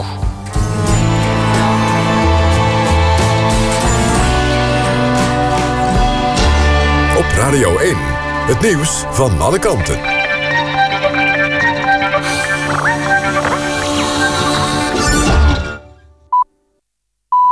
1 uur. Renate Evers met het NOS Journaal. Bevers vormen een bedreiging voor dijken en kades in Groningen en Drenthe. Het heeft het waterschap Hunze en Aas gezegd tegen RTV Noord. In 2008 werden er een paar bevers uitgezet rond het Zuidlaardermeer. Inmiddels leven er een schatting zo'n 100 in het gebied. En de verwachting is dat dit aantal zal toenemen. Het waterschap wil graag nieuwe regels waarmee gevaarlijke situaties beter kunnen worden voorkomen. In Duitsland worden bevers die een gevaar vormen nu al afgeschoten. En het waterschap verwacht dat daar in Groningen en Drenthe op termijn ook niet aan valt te ontkomen. De vijf verdachten die de afgelopen dag in België waren gearresteerd... in verband met de aanslagen in Parijs vorige maand... zijn weer op vrije voeten. Zondagavond werden twee broers en een vriend van hen gearresteerd in Brussel. En in de ochtend werden bij een huiszoeking in Laken... nog eens twee mensen opgepakt. Volgens het Belgische federaal pakket zijn ze allemaal grondig verhoord... en daarna vrijgelaten. De regering van Mali heeft opnieuw de noodtoestand uitgeroepen in het land. De verhoogde staat van paraatheid ging in om middernacht en duurt zeker tien dagen. In 2013 versloeg een internationale troepenmacht de rebellen in Mali... en sindsdien is er een broze vrede in het land. Maar de afgelopen tijd is het geweld weer opgelaaid. Vorige maand was de noodtoestand ook al enkele dagen van kracht... na de gijzeling in een hotel in de hoofdstad Bamako. Het is niet bekendgemaakt waarom de noodtoestand nu is afgekondigd. Mogelijk zijn er aanwijzingen dat terreurgroepen opnieuw een aanslag willen plegen. In Mali zijn zo'n 450 Nederlandse militairen gestationeerd... als onderdeel van een VN-missie. Het weer, het blijft vannacht zacht, met minima tussen 7 en 12 graden. Er staat een stevige zuidwestenwind, met vooral op de Wadden kans op zware windstoten. Overdag is het bewolkt, het blijft wel droog. De middagtemperatuur ligt rond 13 graden. Dit was het NOS Journaal. NPO Radio 1. VPRO. Nooit meer slapen.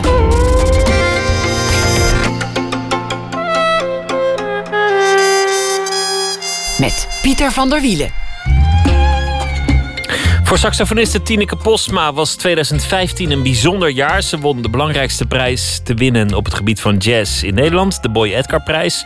Zometeen uh, blikken we met haar terug op het afgelopen jaar. We praten ook met de makers van de Shelter Suit, een pak dat bestaat uit een slaapzak en een jas en die kun je aan elkaar ritsen, bedoeld voor iedereen die gedwongen is op straat te leven. Maar we gaan beginnen met een kerstserie in samenwerking met Stichting Uitgelezen Verhalen. Een acteur of actrice leest een kerstverhaal voor te beginnen met Cas Enklaar. In 1970 was hij een van de oprichters van het Werktheater. Speelde daar ook vele jaren. Later ook bij toneelgroep Baal en toneelgroep Amsterdam. En hij heeft ook in uh, vele films en series mogen spelen. Hij leest een kerstverhaal van de Vlaamse schrijver Bart Moejaert. De titel is Het warme meisje. Op een dag kwam er een meisje bij ons wonen. Onze vader zei dat ze Françoise heette. We geloofden eerst niet dat het haar echte naam was. Mijn ene broer dacht dat vader haar zo had genoemd voor de duidelijkheid, omdat ze Frans sprak. Mijn andere broer zei dat het tegen het heimwee was. Want bij ons zou ze twee weken lang onze taal moeten spreken. En als ze hier naar haar Franse huis verlangde, dan zou ze zichzelf nog kunnen troosten met een Franse naam. Ze keek een beetje verdwaasd toen onze moeder en onze vader en mijn broers en ik de deur openmaakten. Ze stond op het stoepje alsof ze door iemand was neergezet die daarna hard was weggelopen. En zei zachtjes wie ze was. Françoise? Dus toch, dachten we. En zoals onze vader het had gevraagd, zeiden we allemaal tegelijk: Welkom, Françoise. Het klonk alsof we al meteen les gaven in onze taal. Want we probeerden ook uit te beelden hoe het was als je welkom was. Mijn ene broer hield zijn hoofd schuin en glimlachte. Mijn andere broer klapte in zijn handen. En de meeste broers wezen met een gestrekte arm in de richting van de woonkamer waar op dat moment de koude wind naartoe blies. Onze moeder was het meest gastvrij van allemaal. Ze trok Françoise het halletje in en begon haar uit te pakken alsof we haar cadeau gekregen hadden. Haar muts ging af, haar sjaal ging af, haar wand en haar jas trok ze uit. En ondertussen zorgde moeder ervoor dat Françoise al onze namen tegelijk leerde, waardoor ze ze allemaal tegelijk weer vergat. Toen ze uitgepakt stond te gloeien in de woonkamer, was iedereen een paar seconden stil. We vonden dat Françoise iets was wat op het eerste gezicht bij onze kachel paste. Ze had donkerblauwe gebreide benen en haar jurk was van dikke rode wol. En in haar haren had ze een lint dat volgens ons ook van wol was, maar dan gehaakte en met houten kralen erin. Ze was het warmste meisje dat we ooit in huis hadden gehad. Françoise, zei onze vader, en trok met zijn wijsvinger aan zijn ooglid. Hij liep naar onze moeder en legde zijn arm om haar schouder, terwijl hij zei hoe ze heette. Daarna trok hij weer aan zijn ooglid en pakte mijn oudste broer vast. Françoise knikte toen ze zijn naam te horen kreeg, maar ik kon zien dat ze hem op hetzelfde moment alweer vergeten was. Mijn broers zagen het niet. Ze hadden het te druk met op zijn voordelig staan en knipogen. Als ze hun naam hoorden, duwden ze hun borst vooruit en als ze hadden gekund, hadden ze licht gegeven ook. Françoise keek van de een naar de ander en keek daarna om zich heen. Ik had meteen door dat ze een woord zocht. Toen ze het vond, wees ze ernaar. Boom, zei ze, maar ze had ook droom kunnen zeggen of mooi, want zo kwam het uit haar mond. Mijn broers werden erg opgewonden. Ze gingen knikkend naast onze kerstboom staan en wezen naar de ballen en de slingers en de piek. En ze noemden alle woorden op die hen te binnen schoten, omdat ze Françoise onze taal wilde leren.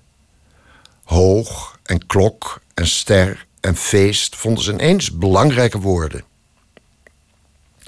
Françoise werd een beetje moedeloos en daarom haalde ik mijn schouders op en veegde de lucht aan met mijn handen. Ik tekende een zak in de lucht waar ik de woorden van mijn broers indeed en riep eenvoudig: Hoera, de kerstboom!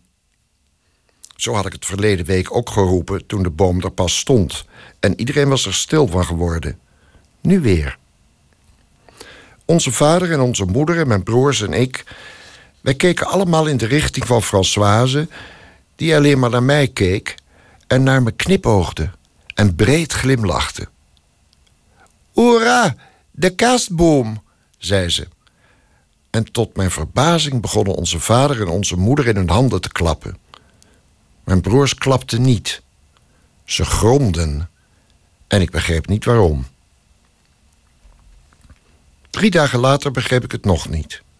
Mijn broers hadden zich al die tijd al uitgesloofd om Françoise onze taal te leren. Mijn ene broer had een tekening van een schaats voor haar gemaakt, waar pijlen met woorden bij stonden. Maar het woord veter bijvoorbeeld onthield ze niet. Een andere broer was op een middag de keuken ingedoken om voor Françoise een cake te bakken, maar daarmee kreeg ze de woordjes ei en melk en suiker niet aangeleerd. Hoe meer mijn broers hun best deden, hoe minder woorden ze onthield. Na de kalkoen bij het kerstdiner dat met veel stiltes was verlopen, wist ik het zeker. Bij Françoise moest je het eenvoudig houden en duidelijk zijn. Ik kroop dicht tegen haar aan op de bank, legde haar kachelarmen om mij heen en zei duidelijk: Hoera, warm. Zulke dingen begreep ze. Hoera, warm, herhaalde ze.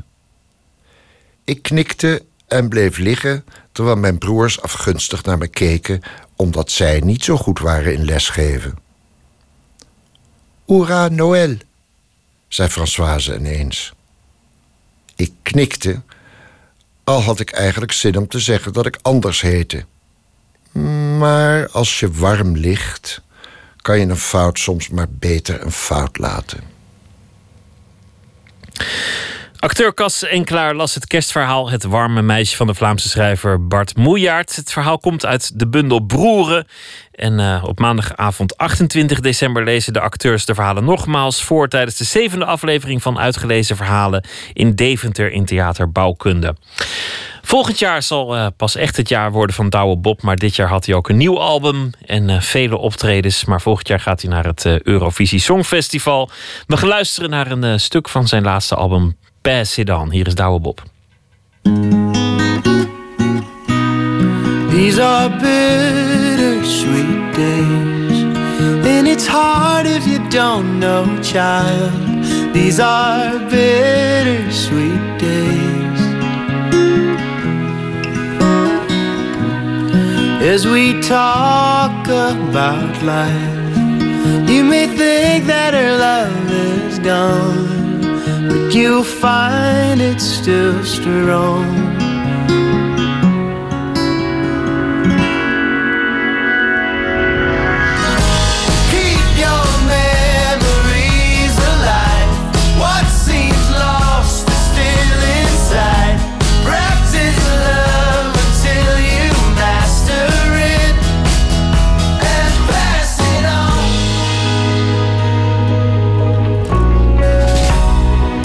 These are days as they come. In the struggle of moving on. These are days as they come. As he picks up a ball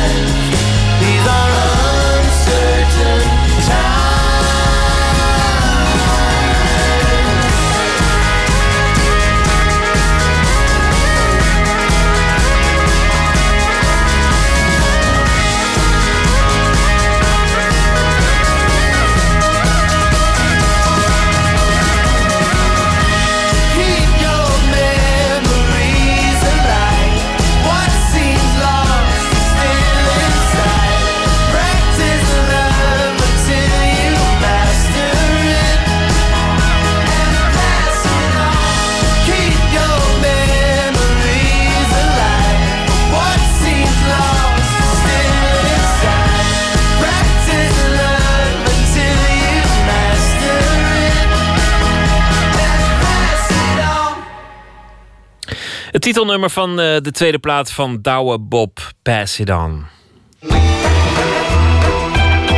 Nooit meer slapen.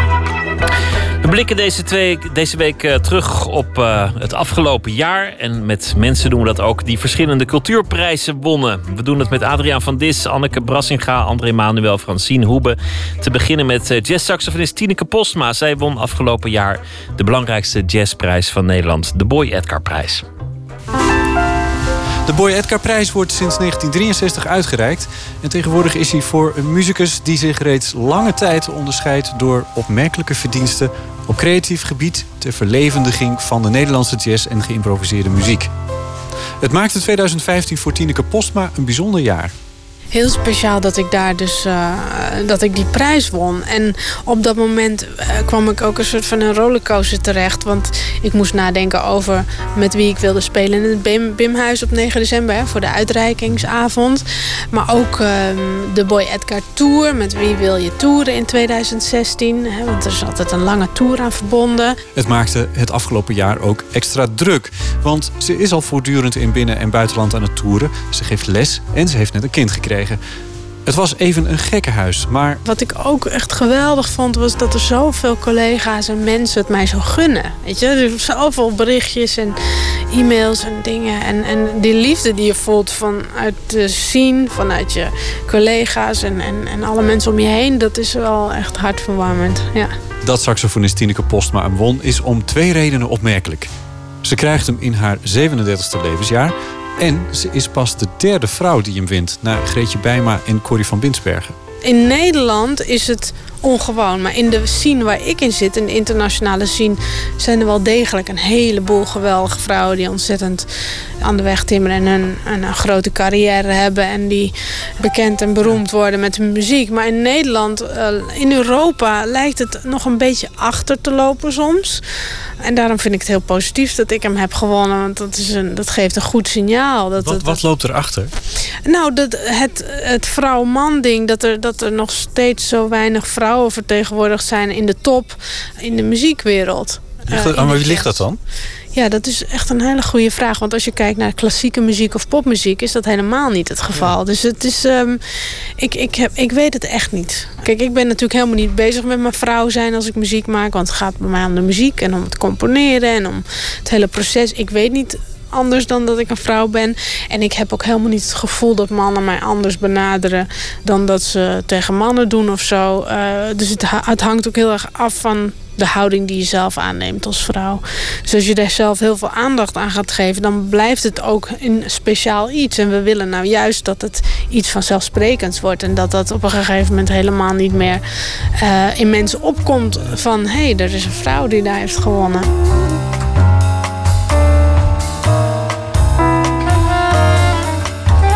Postma studeerde in 2003 cum laude af aan het Conservatorium van Amsterdam. Datzelfde jaar kwam haar eerste plaat uit. En daarna stortte ze zich in de jazzscene van New York. Ze werkte met grote namen uit de jazz als Wayne Shorter en Lee Konitz. In 2014 bracht ze het album Sonic Halo uit... dat ze samen met haar mentor Greg Osby opnam.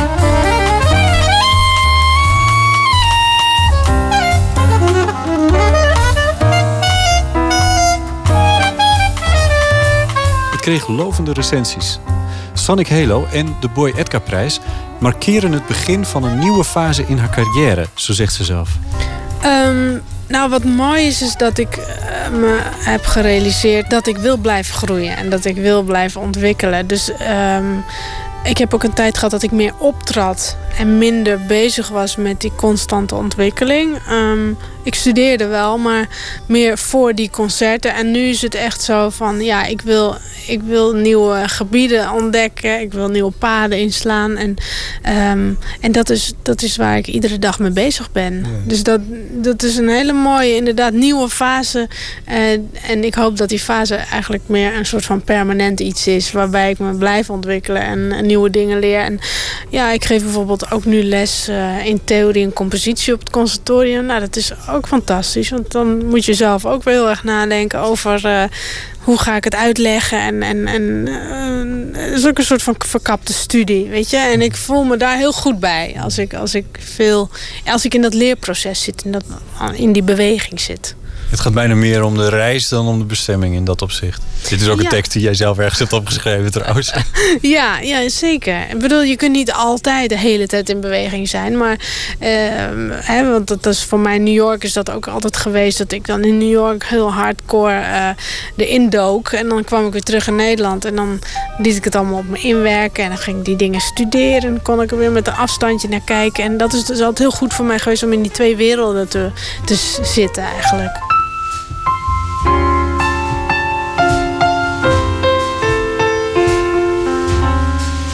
Hoe is het jaar uh, persoonlijk voor jou? Nou, voor mij persoonlijk is het uh, heel speciaal geweest. Want ik, ik ben dus al die jaren bezig om dat pad uh, te bewandelen van, van de jazzmuzikus en de, en de eigen composities en de eigen muziek schrijven. En met de muzici spelen die ik zo bewonder.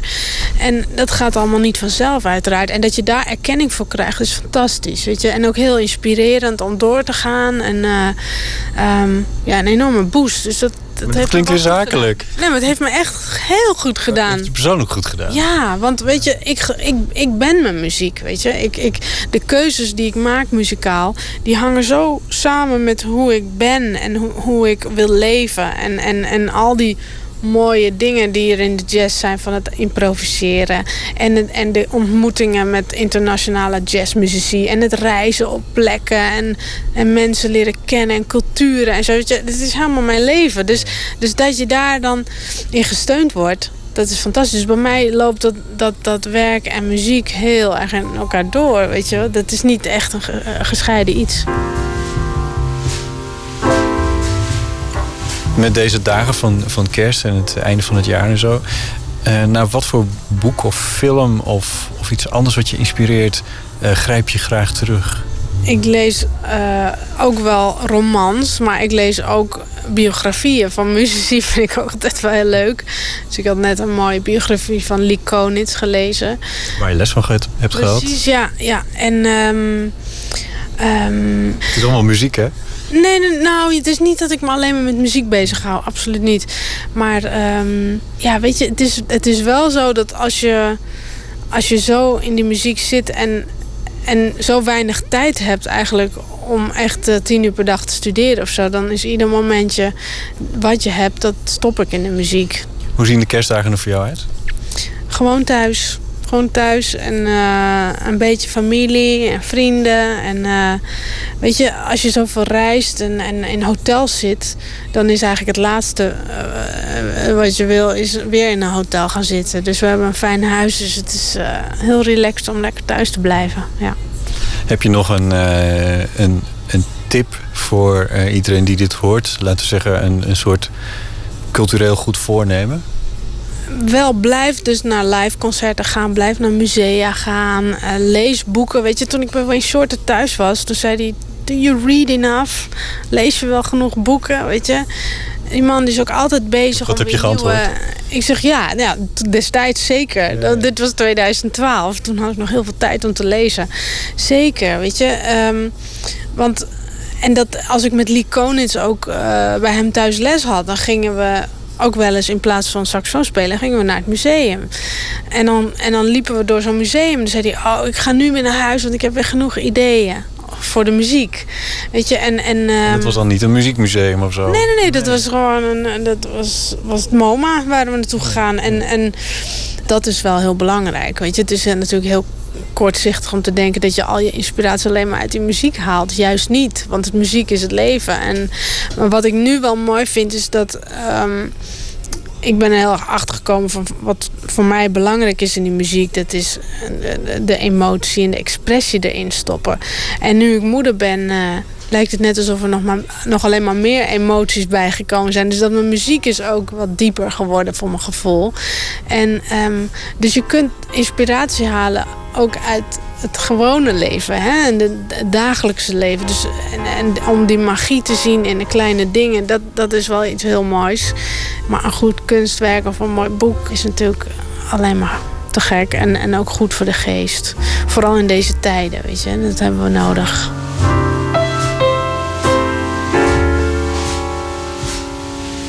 Ja, dit is natuurlijk een bijzonder jaar voor jou geweest. Wat, wat, wat ja, hoe, hoe, kijk je naar 2016 wat dat betreft? Het, het, jaar wat voor je ligt? Nou, ik kijk heel erg uit naar die tour. Uh, ja, van die komt nog. Ja, die komt in april. Ja, dus dan spelen we bijna een hele maand in Nederland. En uh, we doen nog een concert in Duitsland en in Frankrijk, in Parijs. Kortom, je bent nog lang niet van die boy Edgar af. Nee, het is, uh, het is, ik geloof dat die, nou, de volgende winnaar wordt in juni bekendgemaakt. En dan houdt het officiële jaar voor mij op ja, als Boy Edgar winnaar.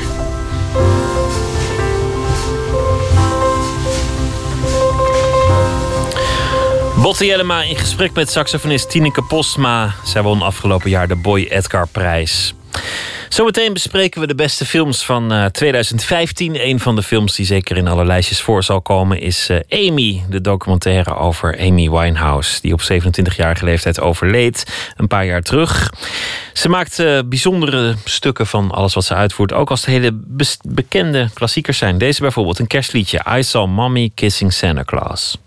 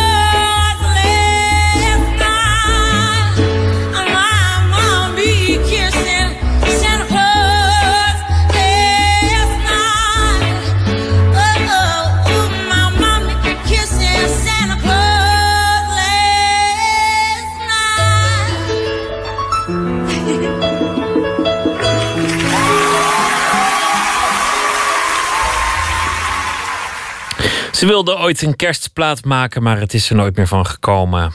Het was Amy Winehouse met haar versie van I Saw Mommy Kissing Santa Claus. Nooit meer slapen. 2015 loopt alweer op zijn eind. En in de, de, laatste uitzendingen van Nooit meer slapen voor de jaarwisseling blikken we terug op het culturele jaar 2015 met de nachtcorrespondente Floortje Smit, tevens eh, filmjournalist. Goedenacht, uh, Floortje. We gaan kijken naar het uh, filmjaar 2015. Voor we gaan bespreken wat de goede films waren. Misschien ook de minder goede. Hoewel, dan zitten we hier nog wel eventjes. Want het zijn er toch altijd meer die minder goed zijn dan die paar hele goede. Precies. En je moet altijd terugblikken op de goede dingen, vind ik. Vind ik ook. Laten we dat doen. Maar laten we eerst even kijken wat de trends waren. Wat waren de trends dit jaar? Nou, het, het grappige is dat ik, ik ben dus bezig met uh, voor de Volkskrant ook met mijn lijstje, met mijn filmlijstje voor dit jaar. En ik vond niet dat er een film was die er echt uitsprong. Dus dan zou je eigenlijk zeggen het is niet zo'n heel erg goed filmjaar geweest. Terwijl vorig jaar had je uh, een paar van die films, uh, Boyhood bijvoorbeeld, die, ja. die in alle lijsten Wist je gewoon meteen. bovenaan prijkten. Ja. En nu denk ik, maar er zijn wel twintig films, denk ik, die zo in die top 10 konden. Dus um, het, het is een veel diverser, uh, diverser filmjaar. En er zijn ook echt hele goede films gemaakt. Maar ik had er niet eentje die er voor mij uh, echt bovenuit sprong. En het was natuurlijk het jaar van de twee hele grote eventfilms, zoals je dat dan noemt. Hè. James Bond kwam na jaren wachten. En uh, voor heel veel mensen was Star Wars eigenlijk nog veel belangrijker. Um, en en is... Mad Max, die hoort dan misschien ook in het, in het, in het rijtje. Dus ja, ook zo'n precies. Zo'n groot ja. Spektakelfilm. Ja, en het is, het is ook zo'n trend, weet je. Het zijn films waar mensen, waar de fans al heel erg lang op wachten. Waarvan ze dus eigenlijk ook wel zeker zijn dat dat uh, een, een, heel veel mensen naar de, de bioscoop uh, gaat trekken. En inderdaad, Mad Max is, uh, is een van mijn favorieten van dit jaar. You want to get through this?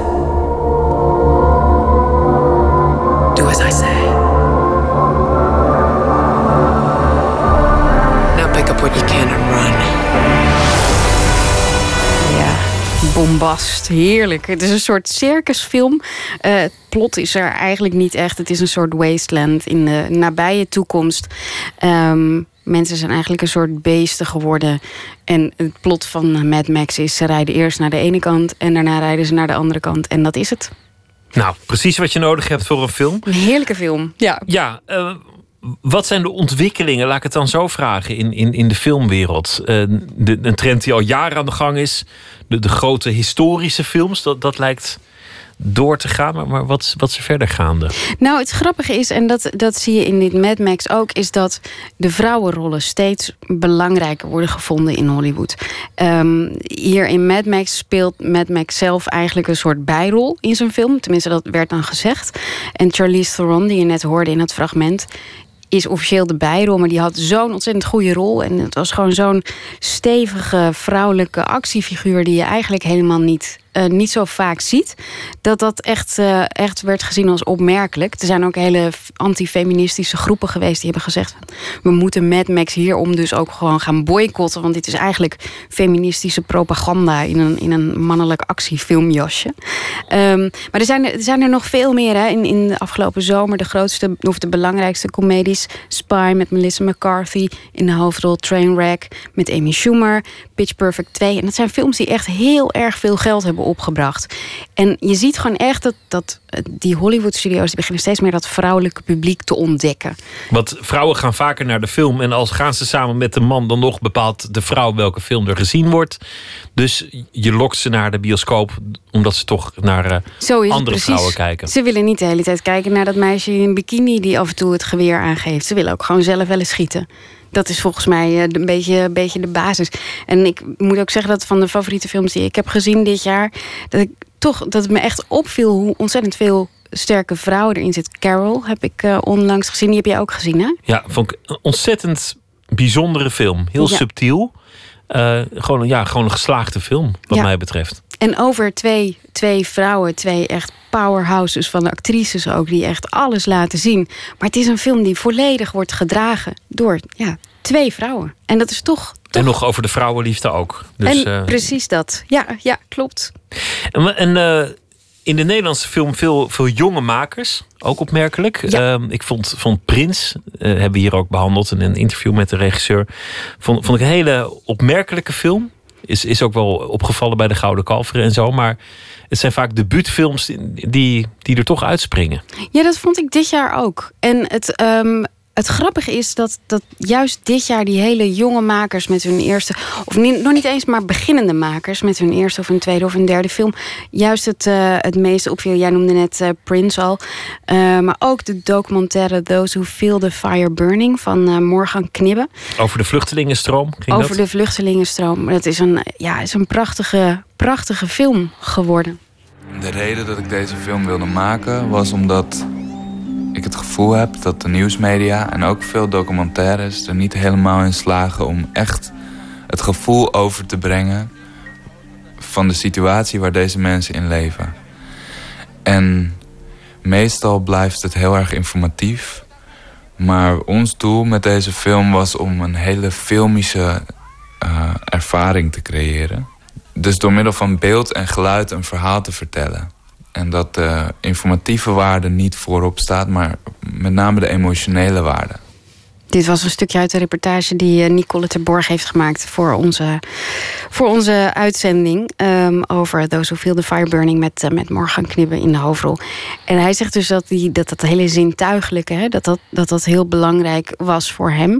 En dat zijn. Ja, het, ging, het ging erom dat je de nattigheid voelde, het op en neer deinen van een boot op de golven, uh, de kou. Je, je, moest, je moest het ondergaan. Ja. Dat was eigenlijk de bedoeling van, van die film, volgens mij. En het grappige is dat ik, als je kijkt naar die films die dit jaar het beste zijn, dat dat eigenlijk allemaal van dat soort films zijn. Mad Max noemde ik net al. Um, maar ook een film als Inherent Vice. Dat is eigenlijk een film als een soort als een soort trip, als een soort drugstrip. Het gaat over een detective die in de jaren zeventig um, ja, iets gaat oplossen. Maar hij raakt ook zelf helemaal het spoor kwijt. En als kijker ook. Maar het is een film als, ja, alsof je hebt alsof je hebt gebloot. En Carol, waar we het net al over hadden, dat is ook een hele zintuigelijke film. Het is een film je die voelt niet... de liefdespijn. Je de- voelt het. En het gaat om aanrakingen. En het gaat, niet, en het gaat om wat, wat gebeurt in, in hele kleine subtiele bewegingen. En het gaat helemaal niet om wat mensen zeggen en wat het plot is. Je wilde Scarlett Johansson laten horen, ben ik altijd voor. Waarom? Ja, nou het grappige is, eh, we hadden het net over die, eh, over die sterke vrouwen. Ehm, wat je ook heel erg zag dit jaar is dat, dat die vrouwelijke actrices en, en regisseurs die beginnen nu steeds meer voor zichzelf op te komen. En ik had een geweldig stukje van Scarlett Johansson die doet een interview over The Avengers Age of Ultron. En daarin moest ze een heel strak pakje aan. Now, were you able to wear undergarments? If You're you the, like the fifth person that's Well, no, to me. because it- What is going on? What? Since when did people start asking each other about in interviews No, about their underwear? No, because it is such a skin tight. Here's I'll why. leave it up to your imagination. Oh, see? Okay? Juist, wat voor ondergoed had je aan? Nou, eh fantaseer er maar zelf op los als je dat zo graag wil weten. La- laten we het hebben over de, de belangrijkste films van het jaar. Je zei niet duidelijk één die eruit springt, maar wel een, een, een lijstje. Carol heb je genoemd. Je beoordeelde dat zelf met vijf sterren in de Volkskrant. Ehm, anderen die vonden, vonden dat wat minder interessant. Ik vond het een prachtfilm. Wat heb je nog meer eh, uitgekozen? Mad Max zal er misschien wel tussen staan. Ja, zeker, zeker. Eh, Duke of Burgundy is ook een film over een lesbische relatie, wat, wat puur toeval is, maar ook meteen weer een voorbeeld over hoe, hoe die vrouwen dus omhoog komen in die, eh, in die filmwereld. Ook een hele zintuigelijke film. Die zich eigenlijk helemaal afspeelt op een soort sublevel niveau. En het, het is een hele kleine film, maar het is echt een pareltje. En als je hem niet gezien hebt dan, en je houdt daarvan, dan zou ik, eh, zou ik die zeker nog op gaan zoeken. En wat ik ook echt een prachtige film vond, is eh, Song of the Sea. En dat is een animatiefilm. Eigenlijk voor kinderen. Eh, maar er zitten heel veel mooie oude Keltische invloeden in. En het is, het is prachtig getekend. Het was een, eh, een Oscar-inzending dit jaar. Die werd gewonnen door Inside Out, de, de film van Pixar, waar heel veel om te doen is geweest. En die ook heel erg veel geprezen is. Eh, Ik had daar dan zelf toch iets. Ik was echt een beetje teleurgesteld. Maar heb je altijd, volgens mij, als je ziet dat een film vijf sterren krijgt, denk je altijd, nou, nou, nou, vijf. Ik had geen idee waar ik naartoe ging. Ik ging gewoon in de bioscoop zitten. Iemand zei Inside Out, die moet je zien. Ik had niet eens door dat het een tekenfilm zou zijn. En vond hem heel erg grappig. Maar het, is, het is typisch een tekenfilm voor volwassenen. Ook al doet iedereen alsof het voor kinderen is. Ja. Of kinderen dat nou helemaal begrijpen met de kernemoties. Waag ik te betwijfelen. Maar dat is misschien een, een argument voor een knies hoor.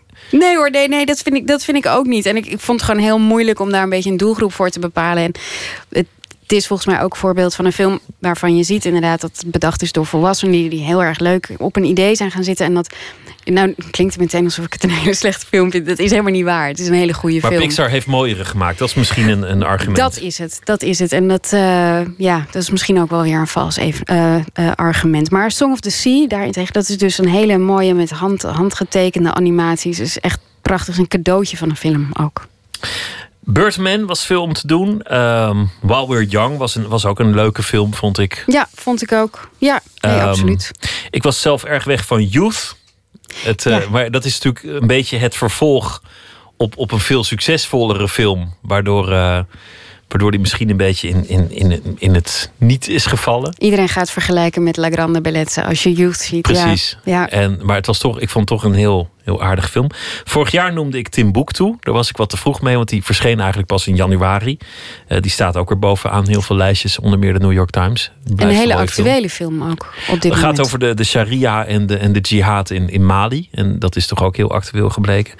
Kortom, een mooi filmjaar. Ook al eh, sprong er niet echt één film eh, uit. Precies, Floortje Smit, dankjewel. graag gedaan. Het was eh, niet een heel album, dus het mocht niet meedraaien in de officiële jaarlijsten. Maar hij is wel veel gedraaid, ook in dit programma. De EP I Don't Want to Let You Down van de New Yorkse zangeres Sharon Van Etten. Dit nummer eh, stond erop, Just Like Blood.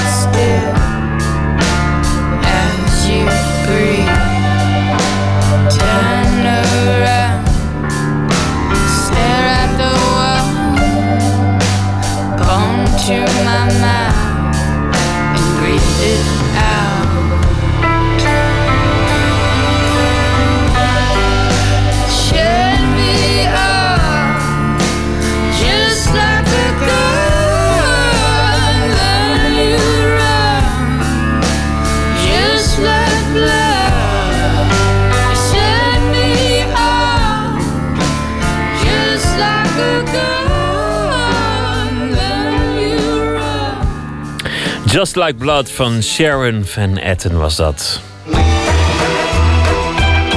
Nooit meer slapen. Een pak dat bestaat uit een slaapzak en een jas die je aan elkaar kunt ritsen. En dat maakt de shelter suit. Bedoeld voor iedereen die op straat moet leven.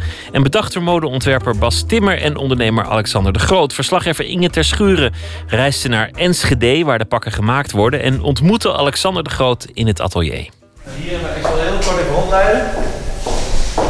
Hier hebben we de keuken waar elke dag eh, gekookt wordt. Dus Isa is onze grote baas hier. En dan gaan we tegen een uurtje of half één gaan we allemaal eh, hier zitten aan deze tafel. Dat doen we allemaal samen. En dit is dan het, eh, het atelier waar, waar je de gezellige muziek al hoort. We zijn in een oude Duitse bunker uit de Tweede Wereldoorlog... die vermomd werd als boerderij om te beschermen tegen bombardementen. Deze plek biedt onderdak aan een kleine werkplaats... waar shelter suits worden gemaakt. Pakken die daklozen beschermen tegen de kou. Oh, ik zal de deur even dicht doen, want we hebben ook twee huisdieren. Waar dan? Oh, twee parkieten. We hebben twee pakieten die eh, vliegen hier eh, vrij rond. Nou, ik heb ze nou allebei op de schouder zitten. Eh, ja, alles wat je hier ziet liggen, dit zijn ehm, eigenlijk de halffabrikaten nog.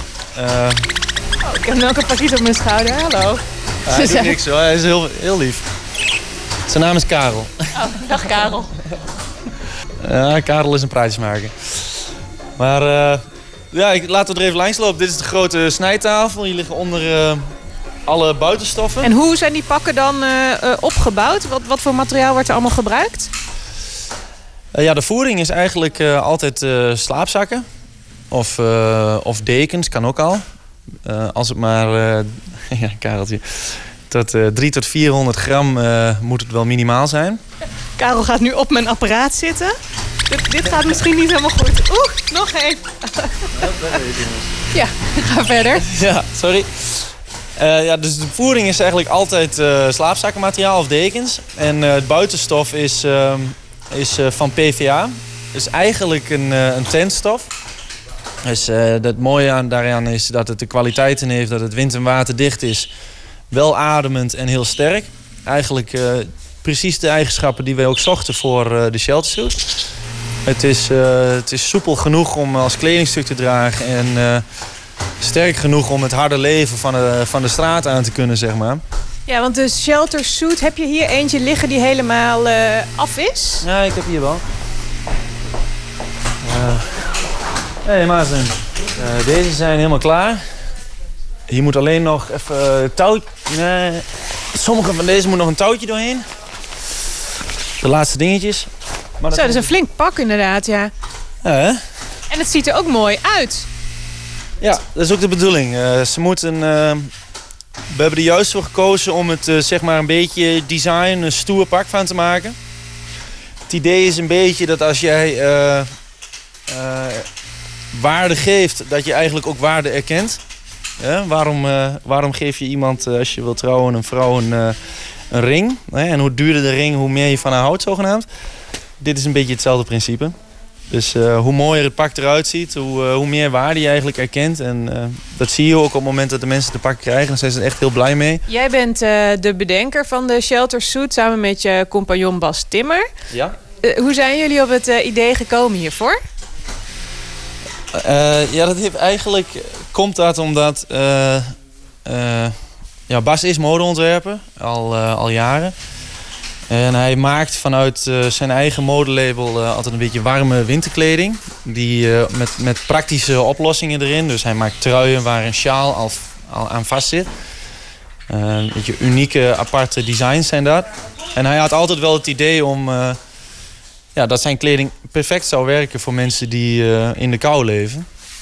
En toen in 2013 de vader van twee van onze vrienden op straat is overleden aan de kou in Enschede.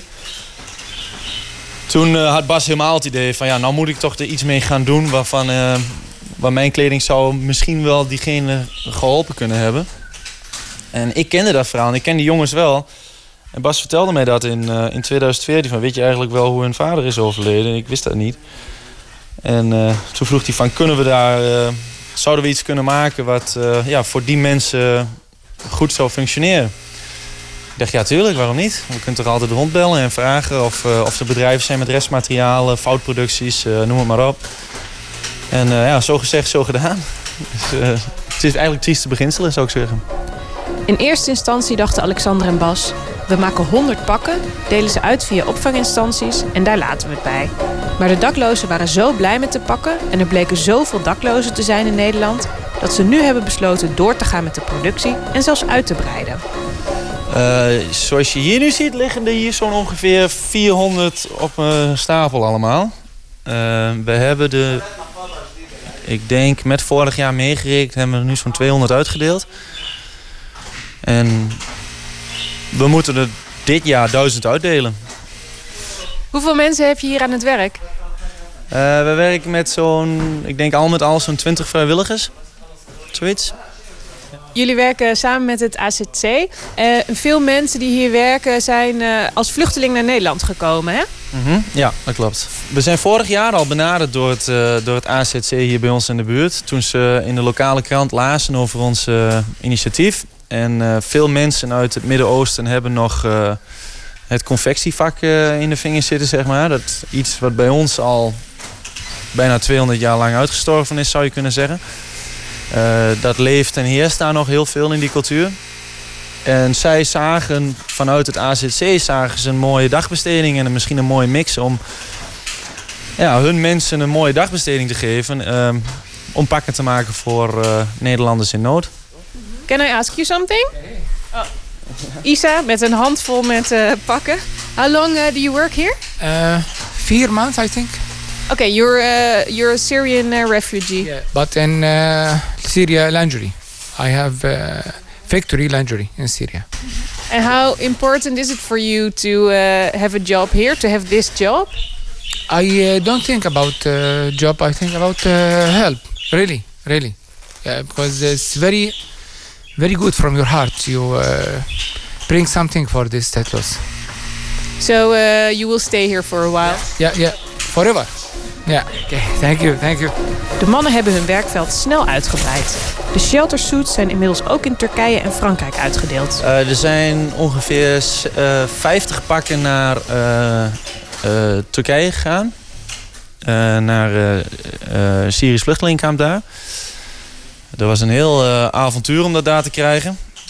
En eh, we hebben ook eh 60 pakken in Parijs uitgedeeld. Eh, ik geloof vorige maand zoiets. Ja. En jullie waren toch in Parijs eh, toen de aanslagen daar eh, waren? ja, hetzelfde weekend waren we daar, ja. Ja, dat was... Oh, jij was daar zelf ook? Ja, ja, ik was zelf ook en eh, Bas was er ook. En het was, ja, het, tuurlijk was dat vreemd. zoiets heftigs in zo'n, in zo'n stad als je daar bent. Maar op zich ook wel weer mooi, denk ik. Dat, ja, dat, dat zoiets, ondanks hoe erg dat ook allemaal is, eh, zo'n stad eh, niet klein krijgt, zeg maar. Dus eh, iedereen, de, dag, ik geloof, de dag voor de aanslagen hebben wij de pakken uitgedeeld.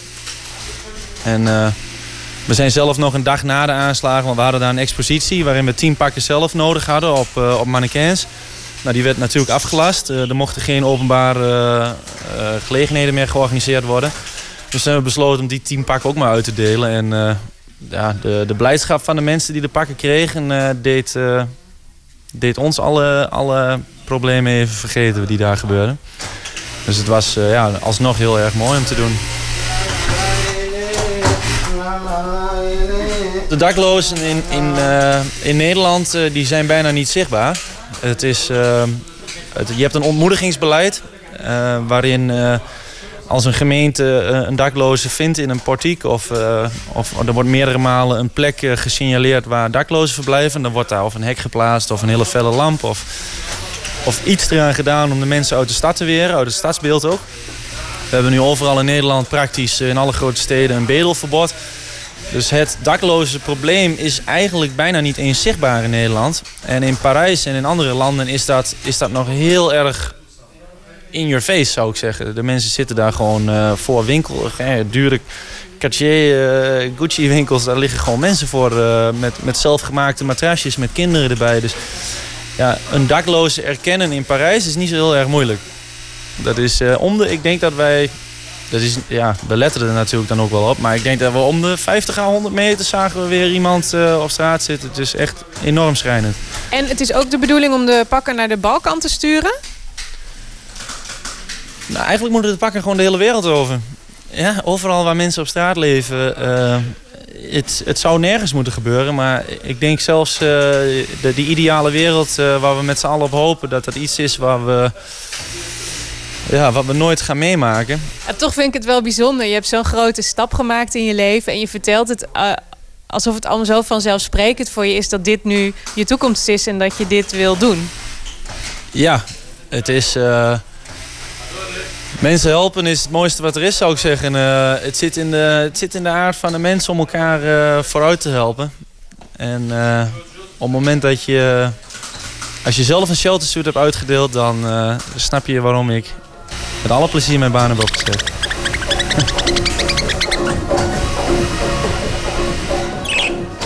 Een bijdrage van Inge Ter Schuren in gesprek met Alexander de Groot. Een bijdrage leveren aan de Shelter Suit is mogelijk via de website let'shibernate.com. De jaarlijstjes van 2015, een plaat die zeker niet mag ontbreken, is Alabama Shakes, Amerikaanse band. Ze gingen ook op tournee naar aanleiding van het album Sound and Color. Ze kwamen op eh, het festival Down the Rabbit Hole en North Sea Jazz. We draaien This Feeling.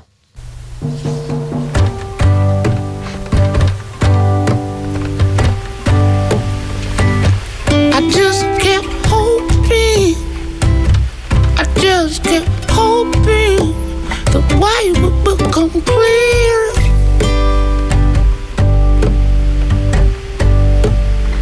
I spent all this time trying to play now and find my way here.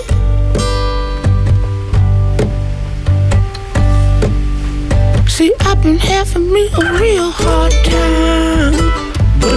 So nice to know I'm gonna be alright.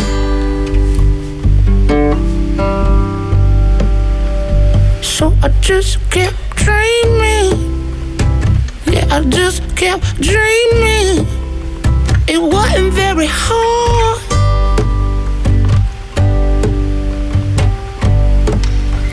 I spent all this time trying to figure out why nobody on my side.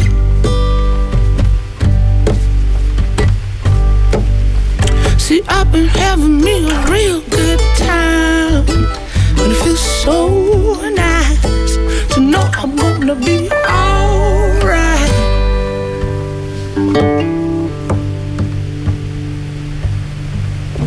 So please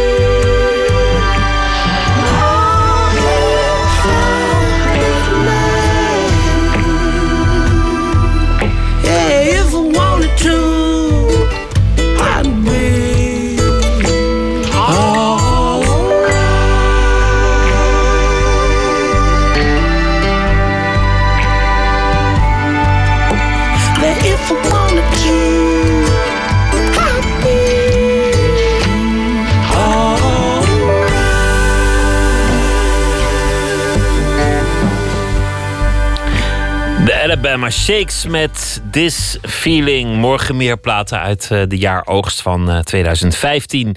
We sluiten af met eh, een eh, gedicht dat is uitgekozen door Hester Knibbe. Debuteerde zelf in 1982 met de bundel Tussen Gebaren en Woorden. Ze is eh, stadsdichter van Rotterdam en haar laatste bundel Archaïsche Dieren werd bekroond met de VSB Poëzieprijs 2015. Ze koos als eerste deze week het gedicht van C.O. Jellema met als titel Zeegezicht.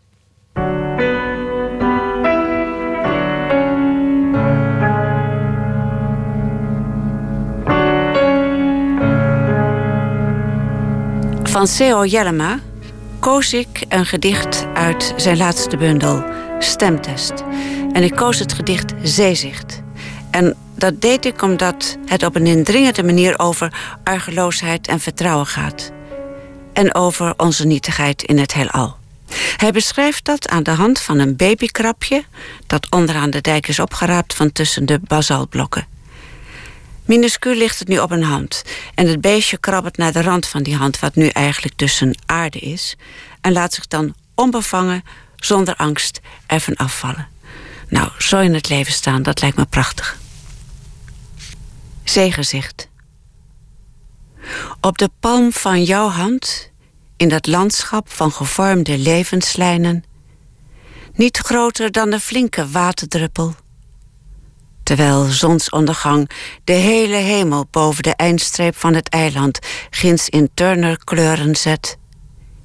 Dat die babykrab, voorzichtig van tussen de basaltblokken geraapt, zijn onderkomen waar hij wachtte op de vloed.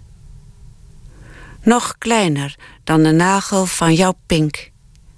Zijn grijsblauw panzertje nog niet verkalkt, krabbelt hij zijwaarts over plooi en heuvel een onbekende wereld, verontrust dat bodem warmte geeft. Dan, op de rand van dat heelal, laat hij zich zonder aarzeling terugvallen in de veiligheid van spleten, zeezand, steen, met achterlating van een beeld, van haast een naam. Nu is het of wij samen onderaan de dijk worden gezien, terwijl het water stijgt en in doorschijning spiegelt hoe de hemel kleurt. Heeft iemand iets gezegd? Nee, niemand sprak. Zeezicht, een gedicht van C.O. Jellema, gekozen en voorgedragen door Hester Knibbe, die morgen nacht weer een gedicht zal voordragen.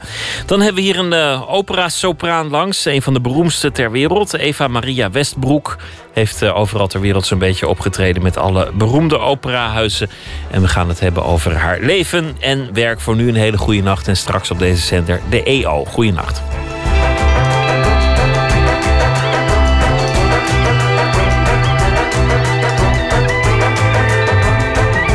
Dit was een programma van de VPRO. Sponsor van de vooruitgang. Op Radio 1, het nieuws van alle kanten.